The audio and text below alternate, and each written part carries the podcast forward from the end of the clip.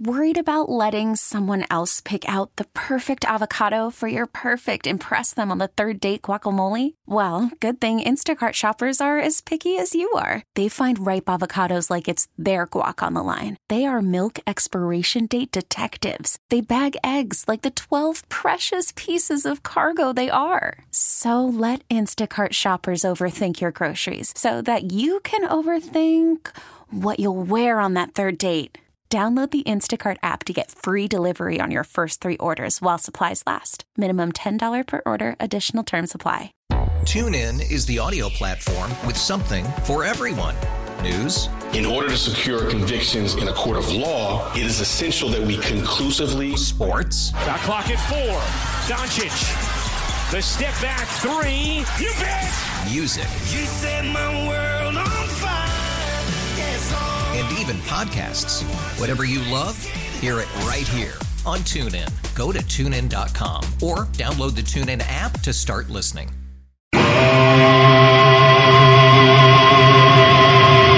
It's Boomer and Geo on the Fan and the CBS Sports Network.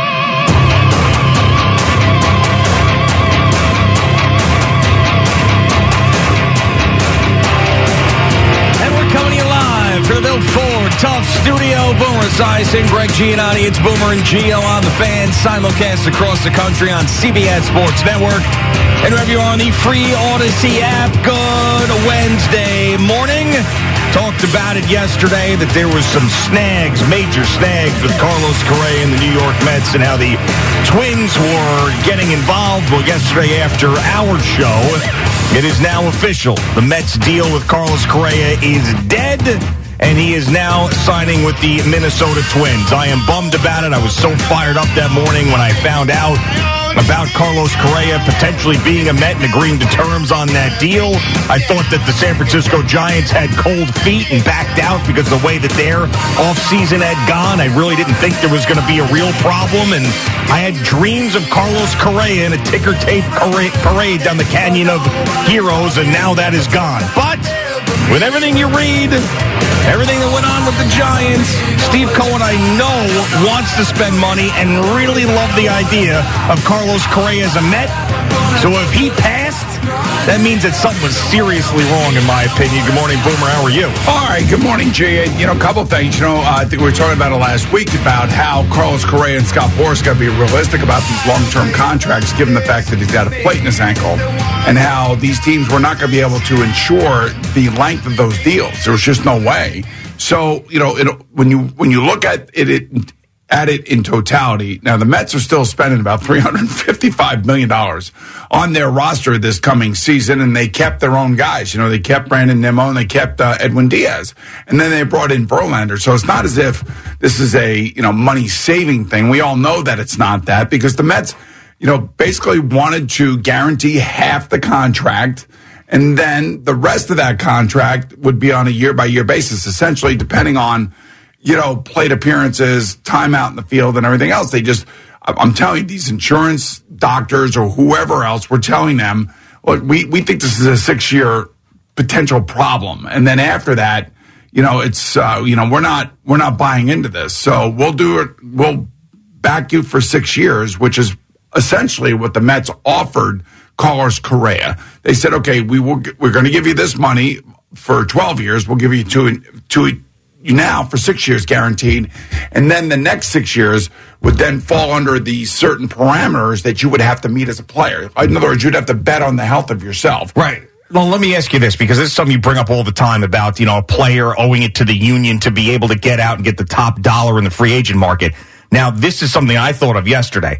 I think Carlos Correa would have preferred to be a Met. I really do I do. that. I, I agree. I agree. And, and the totality of the deal, if he had finished it and finished it healthy, was the most amount of money they could have made in a New York Mets uniform.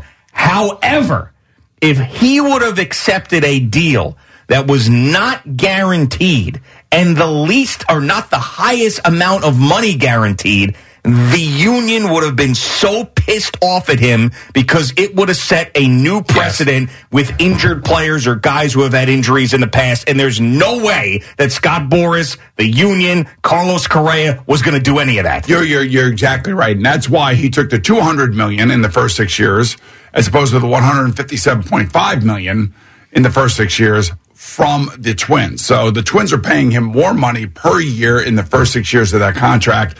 And then there's a vesting option where the totality of the contract is actually less than what he would have gotten had he stayed here with the Mets. But I don't necessarily know that they would have written a contract the way that the Twins did.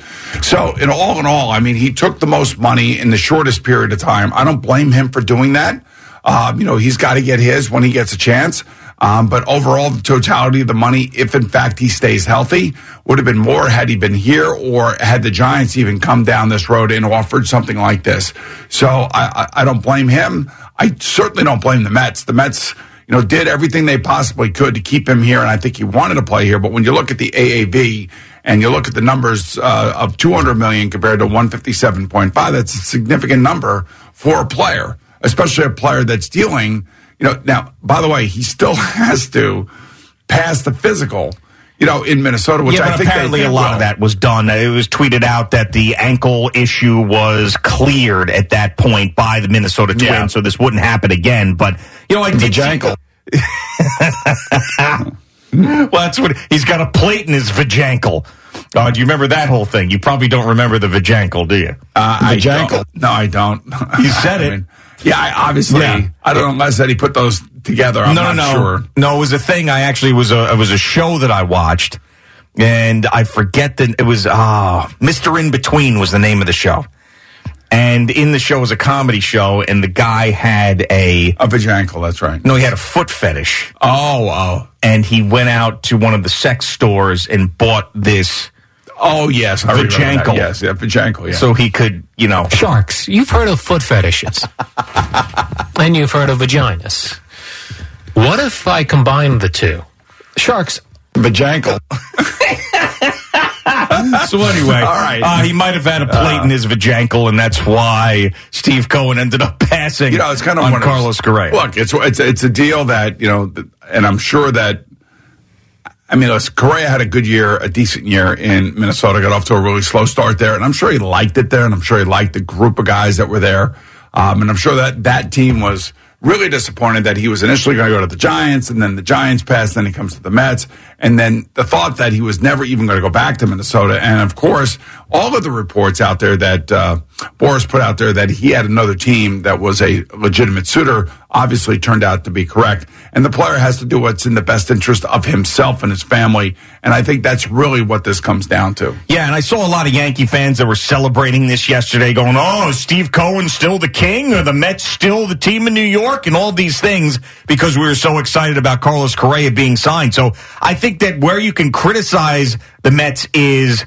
Steve Cohen probably jumped the gun a little bit on that trip in Hawaii, assuming that the San Francisco Giants were probably backing out for illegitimate reasons and said, I'm going to go and scoop him up because he's the missing piece. And it seemed to be a little bit, I don't know, ahead of where he probably should have been mentally with Carlos Correa physically. He'll, he'll learn. Yeah. And, and then also, I think maybe you can criticize a Met fan or someone like me that was screaming about it being so happy, not waiting to see how the, the physical played out because of what happened at San Francisco. But to sit here and think that Steve Cohen now is going to be frugal or backed out of this deal because of the luxury tax or didn't want to pay the money or now all of a sudden Steve Cohen is scared to spend that money. That is nonsense. You know, I think this just, I just think this just opens the door for Shohei Ohtani. If in fact they want to go down that road and try to make a trade, I really do believe that that's, you know, what the next target will be. I don't think that would have been the case uh, had they uh, signed Correa to this enormous deal and be up around 390 million in salary. So, uh, you know, that's where Shohei Otani comes in in this whole. Picture. I think you might have gotten both of them at some point. I think that just because he got Correa didn't mean that he was out on Otani, but I think it's more likely now that he figures out a way to get Otani. And quite frankly, I think he's pissed about this whole thing. Well, the other thing too is you have to remember you got Pete Alonso sitting there and you got Jeff McNeil sitting there. And they're eventually going to need new contracts. Yeah. And if Pico's off like he did last year, uh, and again this year, and they're not, you know, think about the, the amount of money he's going to get. And just think too, like this is clearly a legitimate issue because the San Francisco Giants initial offer that they agreed to terms with Carlos Correa was over 350 million, wasn't it? Is right around there.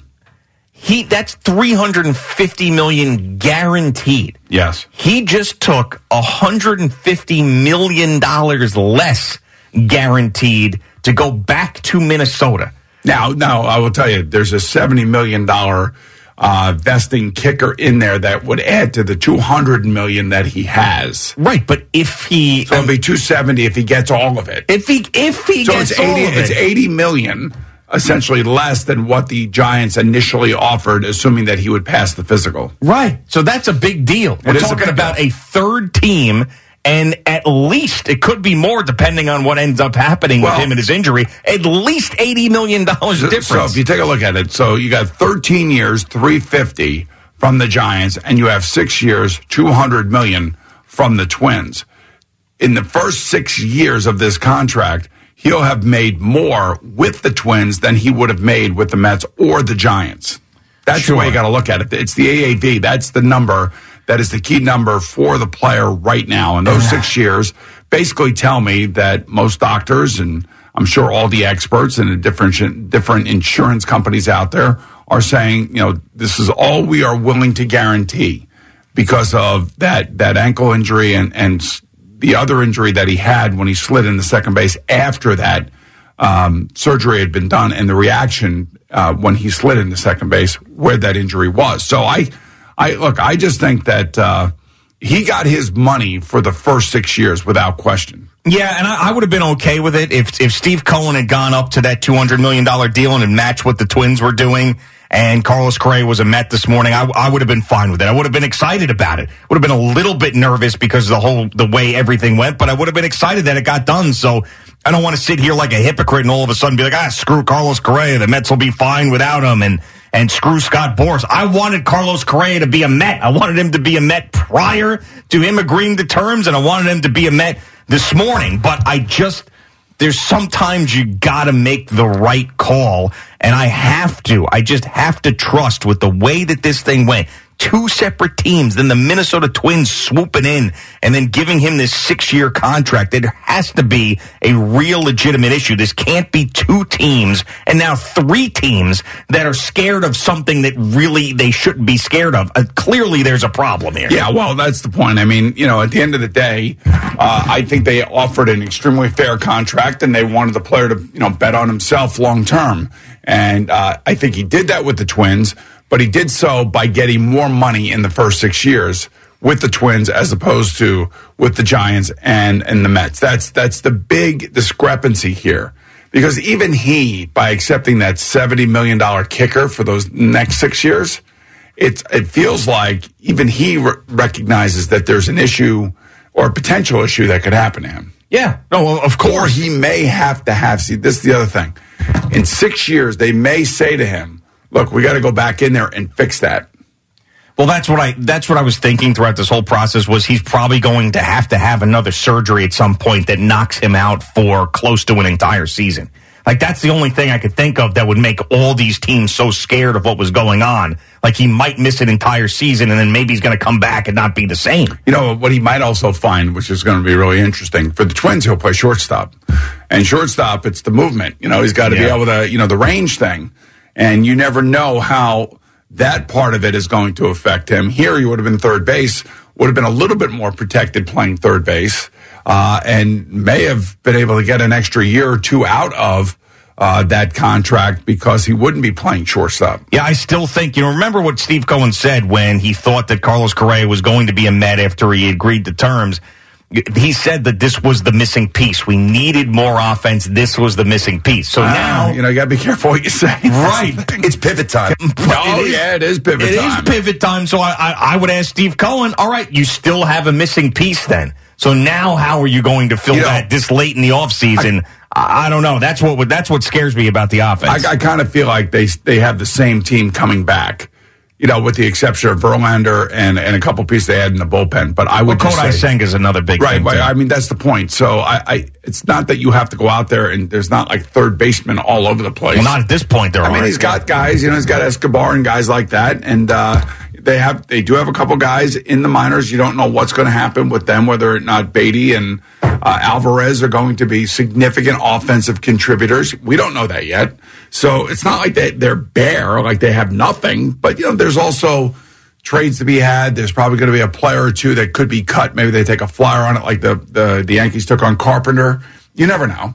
So it's, it's like I was disappointed that he's not here for sure, but I totally understand why he's not here. You know, the people that are really disappointed is everybody, and we talked about it that morning, that ran to Mets.com to buy season ticket packages, whether a 20 game plan or whatever, half a season plan. And then they, I, apparently they sold like millions of dollars of season ticket plans that morning. You know what? They still have. They're still going to really have a good team. And But but but wait a second. The reason why people I did know, that that morning is they I thought. Carlos Correa was going to be on the team, and now he's not. I'm not saying they have a bad team, but clearly that was that over the top move that got people really really excited. It got me really really excited, it got all of us excited. and now I, I'm like, ah, all right, good off season, not great off season. Oh, well, you know, good. I, I say Good great. I, offseason. I say great off season. I, I, if they would Ah. have, if they would have added Correa, it would have been an A plus off season. That's a good one. This is an A off It's season. B for the plus. Nah, this is an A. That's a Not- B plus. A plus would have been uh,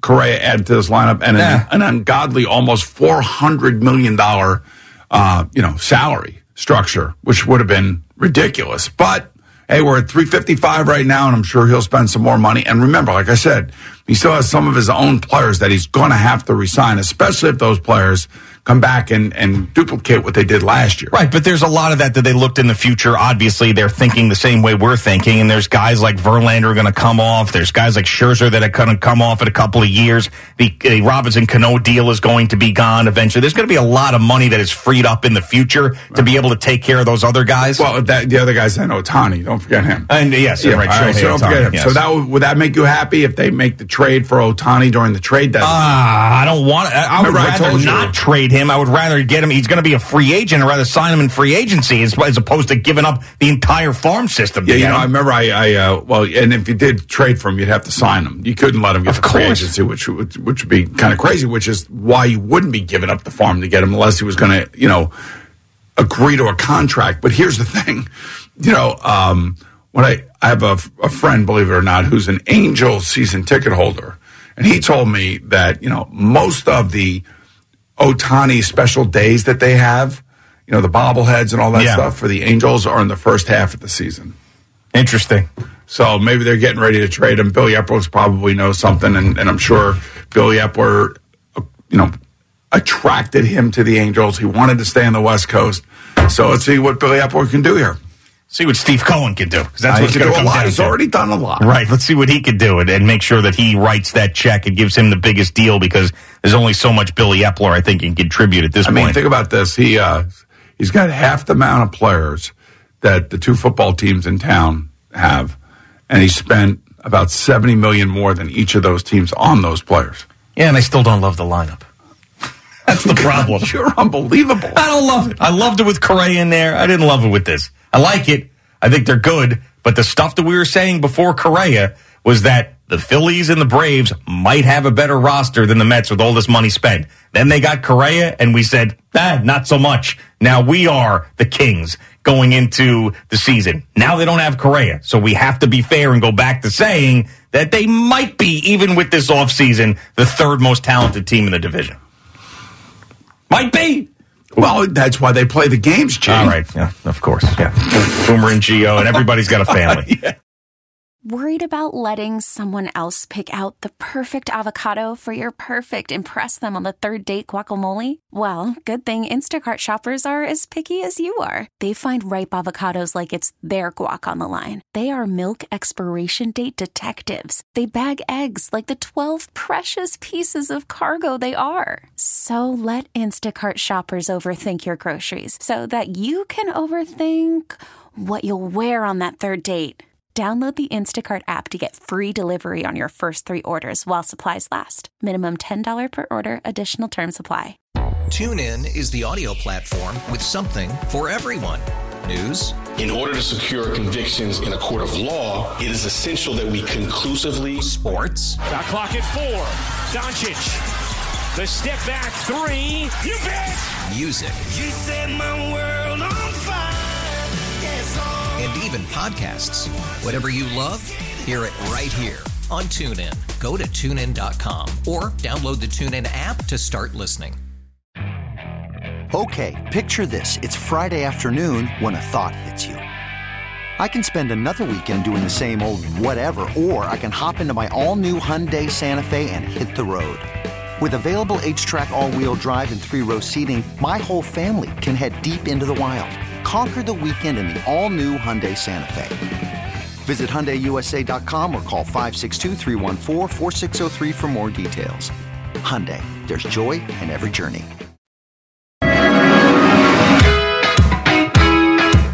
And Geo on the fan and CBS Sports Network. Jerry Recco's got Rutgers and Northwestern tonight out in Chicago.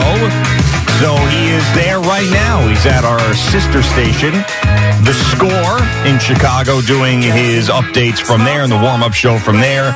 Jerry, good morning. Is everything sorted? I heard a lot of panic early on with you and Al about how this whole technical side of things was going to work out. I can see you now. You well, I wouldn't say pa- no. I wouldn't say panic. I would say it was more difficult than it needed to be because they're over helpful. Mm. over helpful. Yes, like they are. So last year when I did this, I brought the Comrex, a couple of Ethernet ports, good to go. This time they said we're going to give you a beautiful brand, and literally a brand new studio that you can have for five hours, which is so nice. The problem is no one gave Eddie the IP address to find out how to get up on the board. So we couldn't connect, and then I couldn't find Ethernet cords, and so that's where the um, the confusion lay. Yeah, let me ask you. I don't know if you guys touch on this in the warm show or not. Are those CDs next to you, Jerry? Yes, CDs and a cart machine. this Look at is this. a brand new studio. There's a Well- cart machine and CDs in there. I know it's, but it's not. It's not connected. Oh, it's just Look at like- this. It's like a museum. So it's a storage closet with a board. no, but except all the, but all the equipment is brand new in here, other than the cart machine, which is disconnected, and there's a DAT machine. and the abacus. Wow, that's amazing. That, that, uh, what? I mean, they don't want to get rid of that. I guess. I don't know. I think it's kind of cool though. And what are the CDs from shows, or are You they actual? grab grab one of the CDs. It looks like those are actually like labeled CDs, music CDs. Classic rock, Okay, all Oh, right. uh, arena rock, ACDC, Aerosmith. Yeah. Yeah. By the This way, what was the pretty good. last time anybody played a CD? I have no idea. I couldn't tell you the last time I played one. Long time. I mean, I, you know, at home it's just Sonos, Right? right off my cell phone, right, right off the Spotify. Apple Music, all that Pandora. Audacy. Audacy, yeah. Audacy, free free Audacy. Odyssey app. Yep. Yeah. That's right. So, all right, Jerry, I'm glad everything is looking good and sounding good, and I'm excited to uh, hear the uh, sports update. We are good. I will tell you this though. The what the here's the issue I'm having, and this is where your guy Billy G, Billy Giacalone is helping me. Yeah. I can't get into Burli, which is weird. Oh, okay, which is at Burli for the listeners is the system that Jerry plays all the clips from, and it's really easy for him to play them from remote normally because he can log in. Now Well, he can't log Eh, in. not exactly. No, I no, no, no. Eddie Eddie Well- does that. well, Eddie but I them, can yes, pick but- them and listen to them and send them to him. Why can't you get in? I don't know. It's you know what I can get into, which is actually kind of fun. I can get into the um, the software where you pot phone calls up and down, oh, okay. So I could sabotage any call from here. Uh, you can get into that software, but you can't get into Burli. I don't understand that. Very strange, very strange. I mean, By the way, how about your guy with Ohio? Oh, unbelievable. Yes. Yeah. I mean, I'm sure he's going to call again today at some point. We will talk to him. That was amazing. I, I'm trying to explain to Gina what was going on last night. She's like, why are you laughing, staring at your phone? I'm like, all right.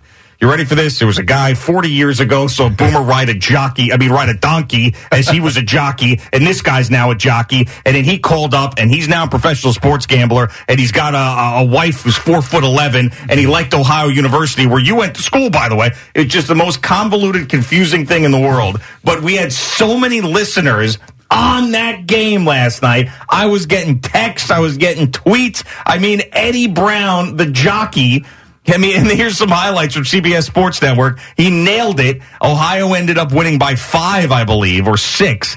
And he nailed it, and his pick was right, and he made a ton of people money. And yeah. by the way, he's got over like 3,400 Twitter followers. I'm sitting there watching the New York Rangers and uh, Wild last night, Minnesota Wild, and on my phone I got this damn thing going, this game going on, and when I got to it, the Bobcats were behind. Yeah. Ball State was leading. Yep. And then all of a sudden I put the phone down. I got into the Ranger game. It was like in between periods. I got into the, the, the second period, I think it was. And then all of a sudden the Bobcats went on a run. Yeah. And then they were up like 48.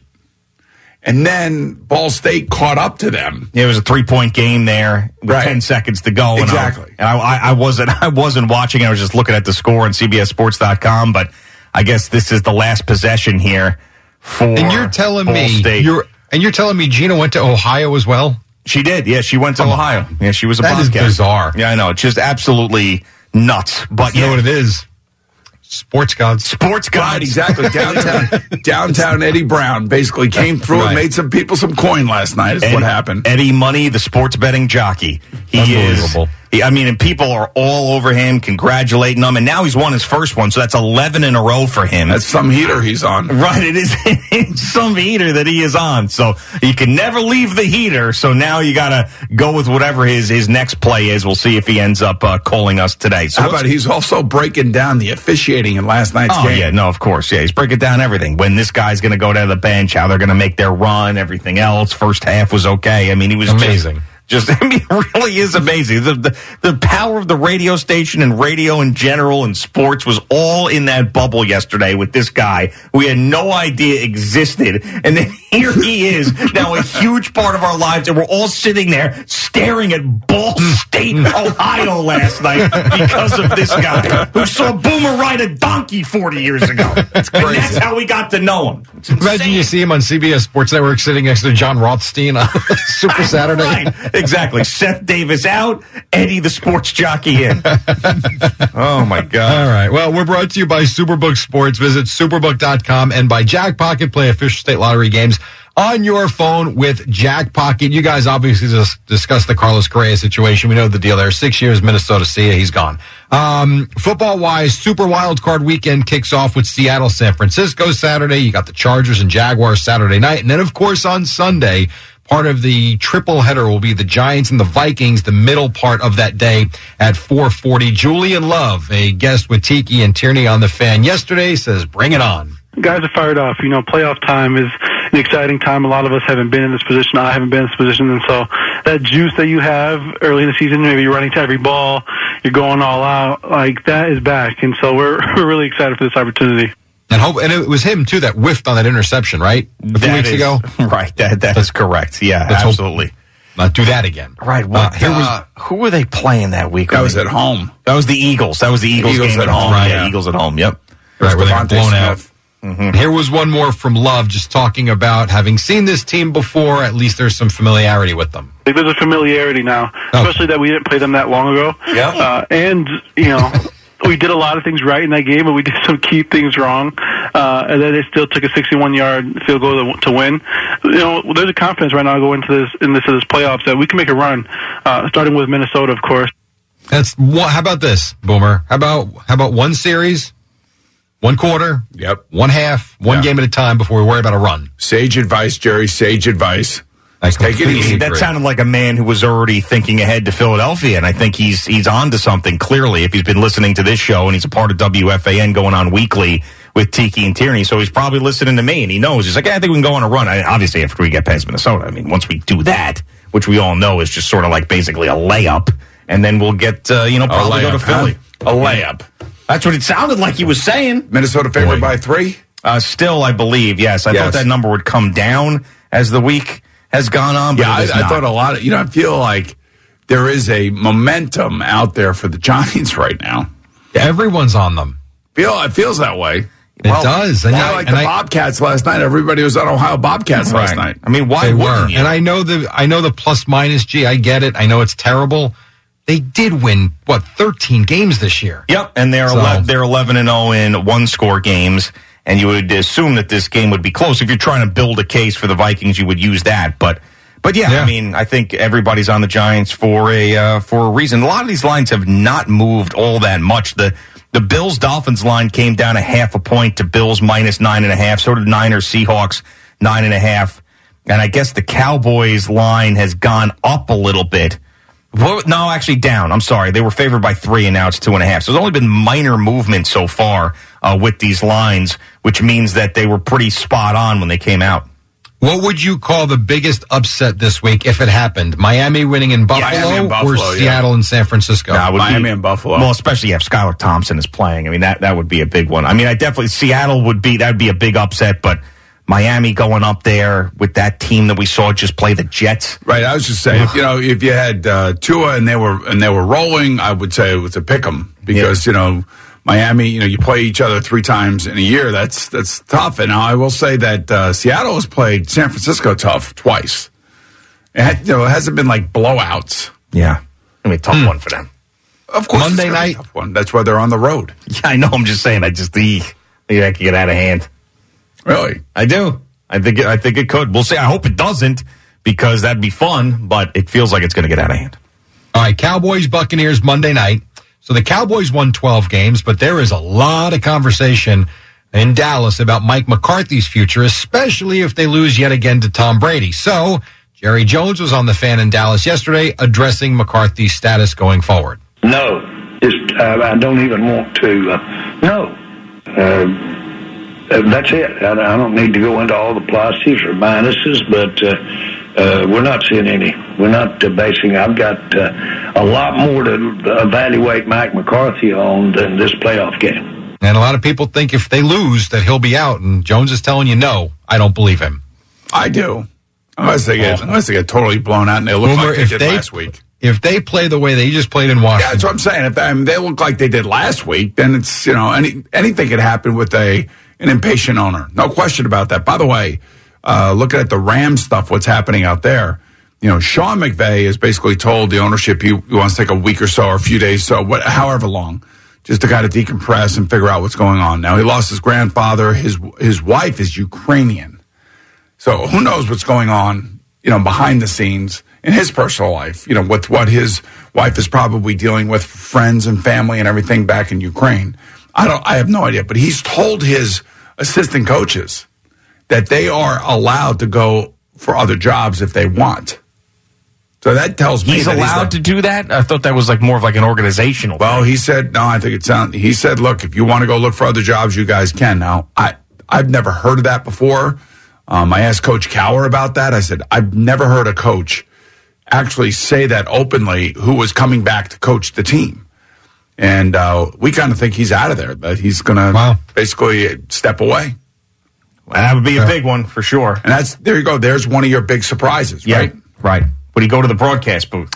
I, again, I, I'm assuming that he'll have an opportunity to do that and make money if he wants to. But I, you know, I don't, again, like I, I didn't realize that his wife was Ukrainian. You know, and everything that's probably going on in their lives behind the scenes that we don't that we don't know about. Sure. All right, a couple of other things. Eddie, scrap the dick, um, Dak cut. the Dak cut. Scratch the what? Scrap the Dak cut. Scratch the what? Scrap the Dak cut. You got that, Eddie? I will. Okay. Come on, man. Make it sure. Can we be adults? I mean, hey, I'm, I'm not the one who said scrap the dick. Dak. Oh, Dak. Okay. Oh man, scrap that. Uh, the Ravens, uh, Roquan Smith gets five years, a hundred million dollars. Um, a lot of conversation here in Chicago about the Bears and the number one pick. Ryan Poles says they would have to be blown away if they were going to take a quarterback. Of course, idiot. they've got. Why would you What? say that? Why would you say that? We'd have Well, to he was blown- asked about. They, I think that was part of the conversation yesterday. Yeah, okay. So you say we have to be blown away to uh, take a quarterback number one. I mean, there's going to be a team that wants to trade up to get Bryce Young, and then true. everybody's going to be like, "Well, if you're not going to take Bryce Young number one, like, is there anybody else you're going to take number one?" Like, then that, that all of a sudden, like, knocks the d- down the compensation package. Like, the, you, what you need to do as a general manager is be as completely vague as possible. I don't know what we're going to take. I have no idea. You What, know? what happens if he is blown away by Bryce Young? Well, then they're going to take him and they're going to trade Justin Fields somewhere. I Right. just don't understand like why. I don't know. It just seemed Now like a they also to- said that Justin Fields is their quarterback. Now he did say that. And, Yes. And that and that's why he said he would have to be blown away to take one of these other kids. Now, if this were next year, oh, Caleb Williams would be their quarterback. No, no doubt. Even if, if Caleb Williams is coming out this year, they're taking him. Yeah. I can tell you that right now. That this is the next generational can't miss quarterback coming out of college, and everybody's going to be racing for that first pick next year. It's going to be interesting to see whether or not the NFL puts in a lottery starting and with next year's draft. All right, couple of other things. Knicks Pacers tonight. You got Tyrese Halliburton playing the Knicks. He was the guy that Wally Szczerbiak had his comments about. If you remember, he apologized. So there's that little storyline. You had the Sixers beat up the I mean, was Pistons. by- Wally, Wally and Tyrese Halliburton going to get into it before the game? That'd be great. Yeah. I don't know. Maybe. Who knows? What's Wally?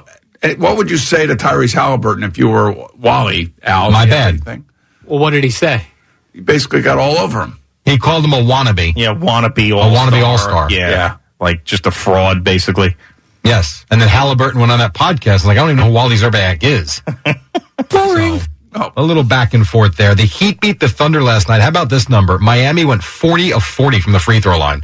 Never been done before. St. John beat Butler. Seton Hall over Georgetown. Boy, Georgetown loses again. And your Rangers last night, Boomer, resilient as they say, as they come all the way back and win. Freddie Gaudreau will try to tie it for Minnesota. If Shesterkin stops him, it's over. The Gaudreau moves in. And it's over. Rangers win. yeah, they yeah, trailed baby.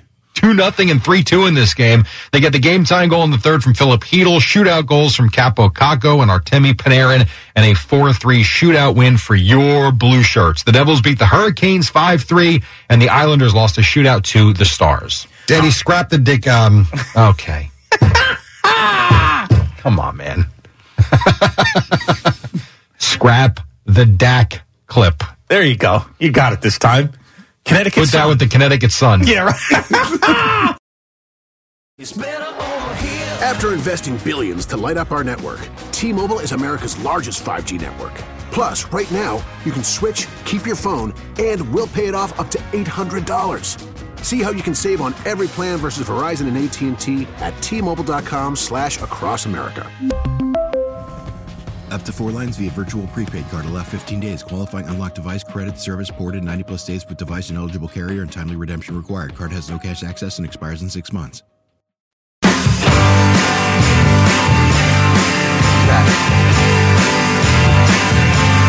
All right, it is Boomer and Geo on the fan and CBS Sports Network. Boomer brought something up yesterday. I actually think he brought it up Monday as well when we were talking about the Bears and the Houston Texans and the fight for the number one pick and how the Texans went out of their way to win a football game that basically knocked them out. It did not basically, it did knock them out of having the number one overall pick. And he said, yeah, that is significant this year.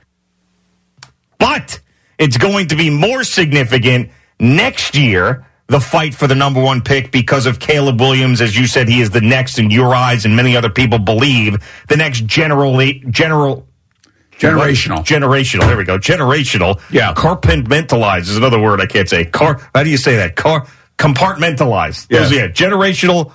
Compartmentalized. Yeah. I'm I'm getting there. So Okay. anyway, he's the next generational talent at quarterback, and you think that he can do everything Patrick Mahomes can do, and so that the NFL, because of that, for the first time, might consider a draft lottery like we see in the NBA and like we see in the NHL because they are afraid that too many teams will tank to get that next great quarterback.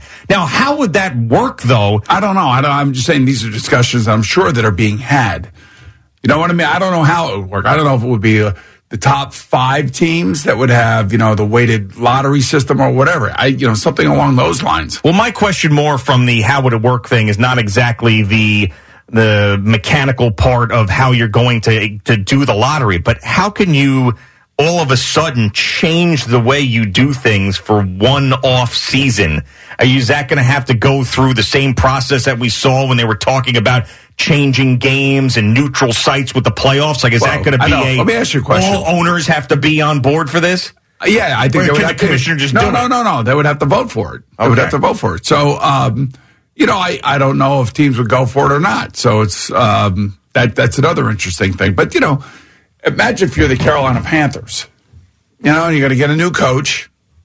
You know, you're probably going to have an opportunity to draft one of these young quarterbacks this year. So maybe you draft one of these young quarterbacks this year and you see whether or not that kid can turn out to be your guy. But if he's not your guy, you still throw him out there and play him like Zach Wilson. Yeah. And if he doesn't really show any sort of growth or anything halfway through the season, you know, you're one and seven or something. Uh, you know, they still want to play. The players still want to win. The coaches still want to win, all that other stuff. But you know, that Caleb Williams is staring you right in the face because you have the number one pick overall going into, say, like week eight, nine, or 10 next year. That would be a time where you'd probably see a team start making some decisions. Now, don't you think though that guys have come along in the past where you felt like that person was 100% undisputed, the number one pick? Joe And- Burrow, Okay, Trevor Carson Lawrence, Palmer, Trevor Lawrence, Peyton Troy- Manning. Peyton Manning, Troy Aikman, So, like, why all of a sudden now would the NFL consider this? Andrew Luck. Yeah, but why? I mean, now? you know, it's a different time. It's a, you know, it's, it's you know, the object of the draft, by the way, which is not really for the Bears. It's happening this year, and for the Texans because they're at the top of the draft. But there are other teams within the top, you know, ten that have traded picks that are in the top ten because of the teams that they traded with and where those teams ended up, like Seattle. Sure. Now, the other question I would have, and I know that we're just sort of, you know, um, spitballing. If we were just sitting here spitballing, That's where, yeah, that's what we're doing. we're spitballing. Um, is would this continue for the rest of time? Yeah, I think it would. this- I think it would be a new way of doing things, and I think it's something that's it's cons- it's going to be considered. I, I'm not saying it's going to be passed. I'm just saying it's going to be considered. I believe. Now, who would bring it up? Like the commissioner would bring it up, or would be one of the owners in the competition committee that would bring this up? Uh, that's a good question. I would think that the commissioner's office would bring it up. I would think. I don't think the competition committee would bring this this thing up. Yeah, I mean, and you know what this would provide too? Yep. Another huge night for the NFL. Yes, it would. to capture all of our attention on television. And that's really the bottom line here. How, Yeah. how do how do we make it even more interesting? So Oh. you know, and, and like this whole thing, the whole draft order is done by win percentage. That's Yeah. how it's done. Right. That and that's the way it should have been done going into the final week of the season if two teams didn't play because they had those rules. And nothing would have changed because the Bills, the Bengals, and the Chiefs all won. And the, the, the Chiefs still had the best winning percentage. And quite frankly, under the rules prior to what the commissioner put into place and was asked to vote on last Friday, you know, in my eyes, the Kansas City Chiefs should be hosting the AFC Championship game because they have the best win percentage. Yeah. And quite frankly, that a, a 14 and 3 year is amazing. Now, two of those losses are to the Bengals and the Bills, but 14 and 3 in a 17 game season. You know, if I, which is right, of course, is, is is crazy. But if I were the NFL or I were an owner that had a chance to vote on a potential draft lottery, what I would say was just look at this example here that we just had this year. We just had a team that could have tanked and did not and went and won a game. I could give you an example a couple of years ago with the Jets. The Jets did the same thing. Second to last game of the year. Yeah. Trevor Lawrence was in their lap. They ended up going out to LA and beating the Rams. So there really isn't a lot of examples of teams. Now you could say that the Bears tried to tank against the Vikings. Oh, I think, I think, well, I think the one that re, reality hit, and the Bears knew what they were, you know, and who they were. I think reality hit. And you know, plus they, you know, they didn't play Justin Fields in the last game. He probably could have played, but they didn't play him. You know, I mean, that's the other thing. And by the way, remember Indianapolis had the whole suck for luck thing. You know, what's the amazing thing for that is that Frank Reich was on that staff. So Frank Reich was there with Peyton Manning, lasted through, you know, Tony Dungy and was it Jim Caldwell? Yeah. Jim Caldwell, uh, good buddies. Him and Frank are really good buddies. And Frank was actually coaching wide receivers at that time. So we went from like a, a quarterback coach to a wide receiver coach. And because Peyton had gotten hurt and was no longer there, like he was injured and away from the team. And uh, he coached Reggie Wayne. I'll never forget this. And I remember calling him at, was it Chase Daniel was the quarterback maybe? Chase Was Daniel. it Chase Daniel? Yeah, I don't. know. I'd have to double check. And it just got worse. I think it just got tougher and tougher. And I remember asking Frank, "You guys sucking for Andrew Luck?" And he goes, "Boomer, nobody's even the only people that are talking about that are the media and maybe the fan base. You know, we in this building are trying to win football games.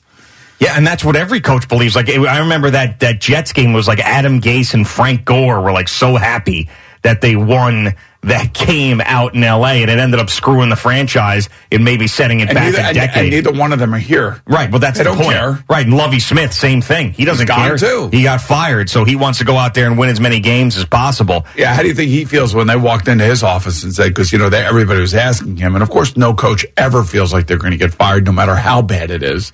Yeah. You know, and then when they fired him right after the game, or essentially when they got back to Houston, I guess, um, it's like, really? Screw you. I'm glad we won. You know, that kind of thing. Yeah. I, you know what? Ha- if they go to a draft lottery this year for the first time ever, that means to me it guarantees that the Jets will have the worst record in the league and not get the number one pick. Somehow the Jets will get screwed out of this thing. yes, you're probably right. There will be a team that's like, I can't believe the first year that we go to a lottery, we have the worst record and we didn't get the number one pick, and Caleb Williams is the guy. Somebody's going to get screwed big time if that you know, when I, when I look at the way that the draft board is set up right now, I mean, the, the Houston Texans are set up right now. They got seven picks. This is seven, six picks in the top 104 players. Yeah. I mean, you know, they got to have a draft like Joe Douglas just had a draft. And by the way, just because you do a lottery doesn't mean that teams don't still try to tank. We still see it in the NBA. Like, hey, I want to get in that top three to give myself the best percentage. The same thing would happen in the NFL. Like, I know there's no guarantee, but I want to give myself the best percentage to be able to get that number one pick. How about how about the fact that you know you have two teams, one made it to the playoffs, the Seahawks. They have the second most valuable draft board in terms of their picks. They have five in the top eighty-five. That's how you rebuild a team, you know. And then you have the Detroit Lions, who are on the cusp of the playoffs and had a nine and eight season, and they have five in the top eighty-two. Yeah, got to hit on those guys, but having them is a big deal. They, the Lions have hit on Sure, guys. certainly. That, Yep. That's the thing. And they came out yesterday. Their G, GM came out yesterday and said that Jared Goff's our quarterback. He's proven. He's proven. We have a top three offense. Right. And he's been a top 10 quarterback all year long. He's our quarterback moving forward. I mean, Right. And good for Jared Goff, by the way. They just want to keep his fiance in town. I think that's really the only reason. but they're good for him. it. And, Yeah. and all, when he got traded away from Sean McVay and the Rams, and now you look where he is and, and how that franchise views him and how the franchise, you know, that they won a Super Bowl with Matthew Stafford, but there's no telling the long term of, you know, future of Matthew Stafford or the short term for that matter. Right, Geo coming to you live the Built Ford Tough Studio on the Fan and CBS Sports Network. A little later in the show, we have to get to this. There was a guy last night. I did not watch the Golden Globes, but a big story this morning and reading all the websites. The guy who won Best Actor for the Golden Globes was the dude who played Elvis in the Elvis movie. I thought he was great. And I guess he got up there and gave his acceptance speech seriously, but like in the Elvis voice. What? And everybody's like, is that his real voice or what the hell is going on? So that'd be like Joaquin Phoenix going up there as Johnny Cash. So he basically like went up there. and Was like, "Oh man, I just want to thank everybody out there for all your support." Was he shaking his leg? Oh, oh man, and I was like, "What?" oh. So I watched a little bit of it. I'm like, "You got to be kidding me!" This is the most cringeworthy thing in the world. His name was Austin Butler. So we'll get to that in a little bit. But I was just watching that in the break uh, and, and laughing because Wasn't the Golden Globes canceled last year for some lack of diversity or I, something? yes, I believe so. so they brought it back now? I yeah, I don't know. The, you know how everybody feels I the thought same you'd be all over Prince Harry. about these award shows. It's just ridiculous. Just so stupid. Everybody's sitting there in the red carpet. And they were like, "Oh man, it's raining out here in LA." And there are some serious floods and stuff going on. But like, it's even worse when like the celebrities are like, "Oh, I can't on the red carpet. I have to wear an umbrella." And oh no! And there's people. There's floods and sinkholes and people like really dealing with things out These in are California. celebrities. You know, it's tough for a celebrity in, in situations like But that. these a holes, you know, can't get wet on the red carpet. well, they got a lot of makeup, Yeah, right. a lot like- of hair, a lot of hair stuff, kind of like us today. sixty thousand dollar uh, dresses and suits and everything else. Harry Winston diamonds. Yeah, all, all of that stuff. Yeah. Uh, yeah. So, all right, if uh, the Carlos Correa stuff we talked about early this morning about how he is no longer going to be a New York Met, he does go to the Minnesota Twins. If you want to talk about that, 877 337 6666. I am disappointed this morning. There's no doubt about it. I was more fired up about the Mets when I thought Correa was going to be on the team. And now we're sitting here talking about still needing to fill another hole in the lineup that I don't think they're going to be able to do in this offseason, which is frustrating. But I don't blame Steve Cohen and the Mets for not going that extra mile because clearly something was really, really wrong uh, with that physical. Tom is in Connecticut. He joins us on the fan. What's going on, Tom? Boomer and Geo. Oh yeah. Oh yeah, Tommy. What's happening, brother? What's going on, fellas? It's it's a very it's a pleasure to be on with you two this morning. It Thank really you. is. Uh, I am a huge Yankee fan, but I am a New Yorker, so um, I do kind of hope the Mets are coming up to the Yankees in spending, and obviously they are these days. But there's just one thing that just kind of irks me with the whole Steve Cohen and Carlos Correa thing here is he can't outbid the Twins for $42 million. Now, they both agreed on the six years, but he couldn't outbid the Twins. Oh, he could. No, hey, listen, Tom, he, he definitely could. And he just didn't want to. I mean, this is like a guy, it's like Steve Cohen going into an exotic car dealership and then Yeah. saying, all right, here's a Lamborghini. And then he gets the Carfax on the Lamborghini, and the Lamborghini is got all sorts of problems with it, was in an accident, needed a new transmission, and he's like, I can afford this, but I don't want it. I'm going to spend my money somewhere else. I, I, I I totally get this, but leading up to this, and everybody on the radio and TV shows, they're all gushing over this guy's going to spend whatever he and wants. he will. He's, he's spending 300. And he he will though, Tom. This is this is an argument yesterday. Like this is an argument that I heard yesterday on the radio station. You're the first call today bringing it up. This has nothing to do with Steve Cohen's ability to spend money. Nothing. Now I know the Yankee fan. You're pretending to be not one of those Met uh, hater Yankee fans, but the Yankee fan is celebrating in this because it feels like, oh, I thought Steve Cohen was just going to buy everybody. I thought he had all the money, and now look at him. He's backing out. And the Minnesota Twins paid more money than he did. That's not what the case No, is it's not. here. No, I, I think I think Yankee fans just got to realize. Look, you guys just added like 400 years to your front office. All right, just be happy with that. you uh, you got your third baseman, Josh Donaldson. We don't really have one, although I'm looking at ESPN right now and they have the Met uh, depth chart up. And they still have Carlos Correa as the third baseman of, of the Mets. Yeah, not very good. I mean, can somebody fix that over there at ESPN? Yeah, Get seriously. that damn thing straightened out. Yeah, I know. I want Escobar in there. Well, yeah. Right. And you'll have Luis Gu- Guillorme and everything else. I mean, but the point being is like uh, your team, the Yankees, no longer in our like financial like stratosphere that we're in now, and you guys are worried about the the luxury tax. So I I understand that. Yeah, you, know, you want to be frugal. Be frugal. Our guy's paying 355 million for his roster this year. Oh, so any Yankee fan who's thinking that Steve Cohen backed out of here in this deal because of money is so dead wrong. The San Francisco Giants, we thought, backed out of the deal because they got cold feet and a long deal and a lot of money. It turns out that they were right to be able to do that. And the Mets did the same thing. And by the way, the Mets, you know, had the same overall offer in terms of money that they offered him initially. It's just that the back half of it wasn't guaranteed, and he would have to bet on himself that his leg was going to hold up after six years and that he would get the same amount of money as long as, you know, he was out on the field.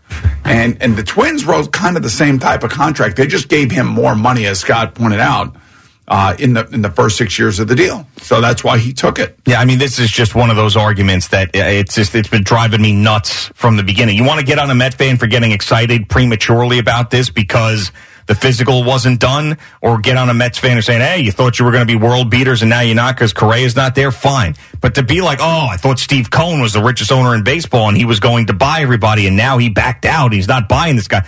Eh, The, analogy that I gave, I think, is the perfect one. He can afford the Lamborghini. He can afford the Bentley or the Rolls, Rolls Royce, but he's not going to get the one that needs to get its engine replaced in two years. Yeah, doesn't speaking- want. He doesn't want that one. Speaking of that, I saw your big-headed friend Doug Wells yesterday. Oh, I heard about that. I, I don't know why you're always trashing the guy. Like, I'm not trashing him. I'm Doesn't just saying make- I just saw him yesterday. doesn't make any sense. Like a lot, you of, know, a lot of guys around him telling me not to listen to what he says. I don't know why. Well, I mean, I think that it's great that you went and saw Doug, and I'm sure that it brightened your day. That's what I think. He's that will type say, of guy. I, I will say it does brighten my day. I do laugh. Yeah, right. So I don't know why he's big headed. The, the guy is just a jerk. You know, I mean, it's just really not nice. I never said he was a jerk. You Right. said he was a jerk. I, didn't say say he was that. a I jerk. just said he He's has a big head. He says this is jerk, big head jerk. That's what you Right. said. That's what I heard. I didn't say jerk. I never said the word jerk. Guys, never came great- out of my mouth. Guy's one of the great guys. Oh, now here we are. And you're sitting there trashing him all the I'm time. trashing him. and I guess all I know is that that guy loses more golf balls than anybody I know. Honestly. Ah, yeah. You know what? I will go back to my text messages right now. Yes. And I'll go back to the Doug Wells text message. Yeah. Um, I knew he goes- was going to text you, tell you, Boom's going to be talking about my head tomorrow. Yeah, that's what he said. He goes, uh, he's going to try to bust my balls, so cover me. so right, I so he- think I- I he think knew it. He knew it. I knew it. He knew Yeah, it. I think I, I think I did a good job covering him, right? I, I guess so. it doesn't make his head any smaller. Uh, all right, let's go to Nick and Beth Page. What's going on, Nick? Hey, what's going on, guys? Nicky, what's happening, brother? Hey, so obviously the Carlos Correa stuff, a little disappointing as a Mets fan, but it's not the end of the world. Um, I mean, whoever thought that Correa was going to come in and be like that, the guy's a great player, don't get me wrong. But unlike previous years with the Wilpons and stuff like that, it's not going to be our last guy. Obviously, this year it's a little tight on free agents, but, but I'm not too worried about it. I want to see what Baty and Alvarez do, but we're going to get guys, whether it's now, trade deadline, or in the off season. We're going to get guys. I'm not. Too, I'm not too concerned. Oh, we got of a guy. We have we got guys this year. I mean, you got Senga, you got uh, Verlander, you got Ottavino resigned, Diaz resigned, Nimmo David resigned, Robertson. David Robertson's here. I mean, look, they've spent a lot of money, and like I keep saying, it's 355 million right now. Yeah, this was going to be close to 400 million if Correa would have signed here. Which you know, great. I know it's not my money; it's his money, but I understand what he's doing. He wants to win, and I don't. I don't. This is this like I'm disappointed. I would love to see Carlos here at third base, and I think it would have been smarter for him to come here and play third base. I think he could have lasted longer, but you know, at the end of the day, he did what he felt was in his own best interest, and I do like. I think the Twins saw an opportunity here because you know the Twins don't have guys on that roster that make this kind of money.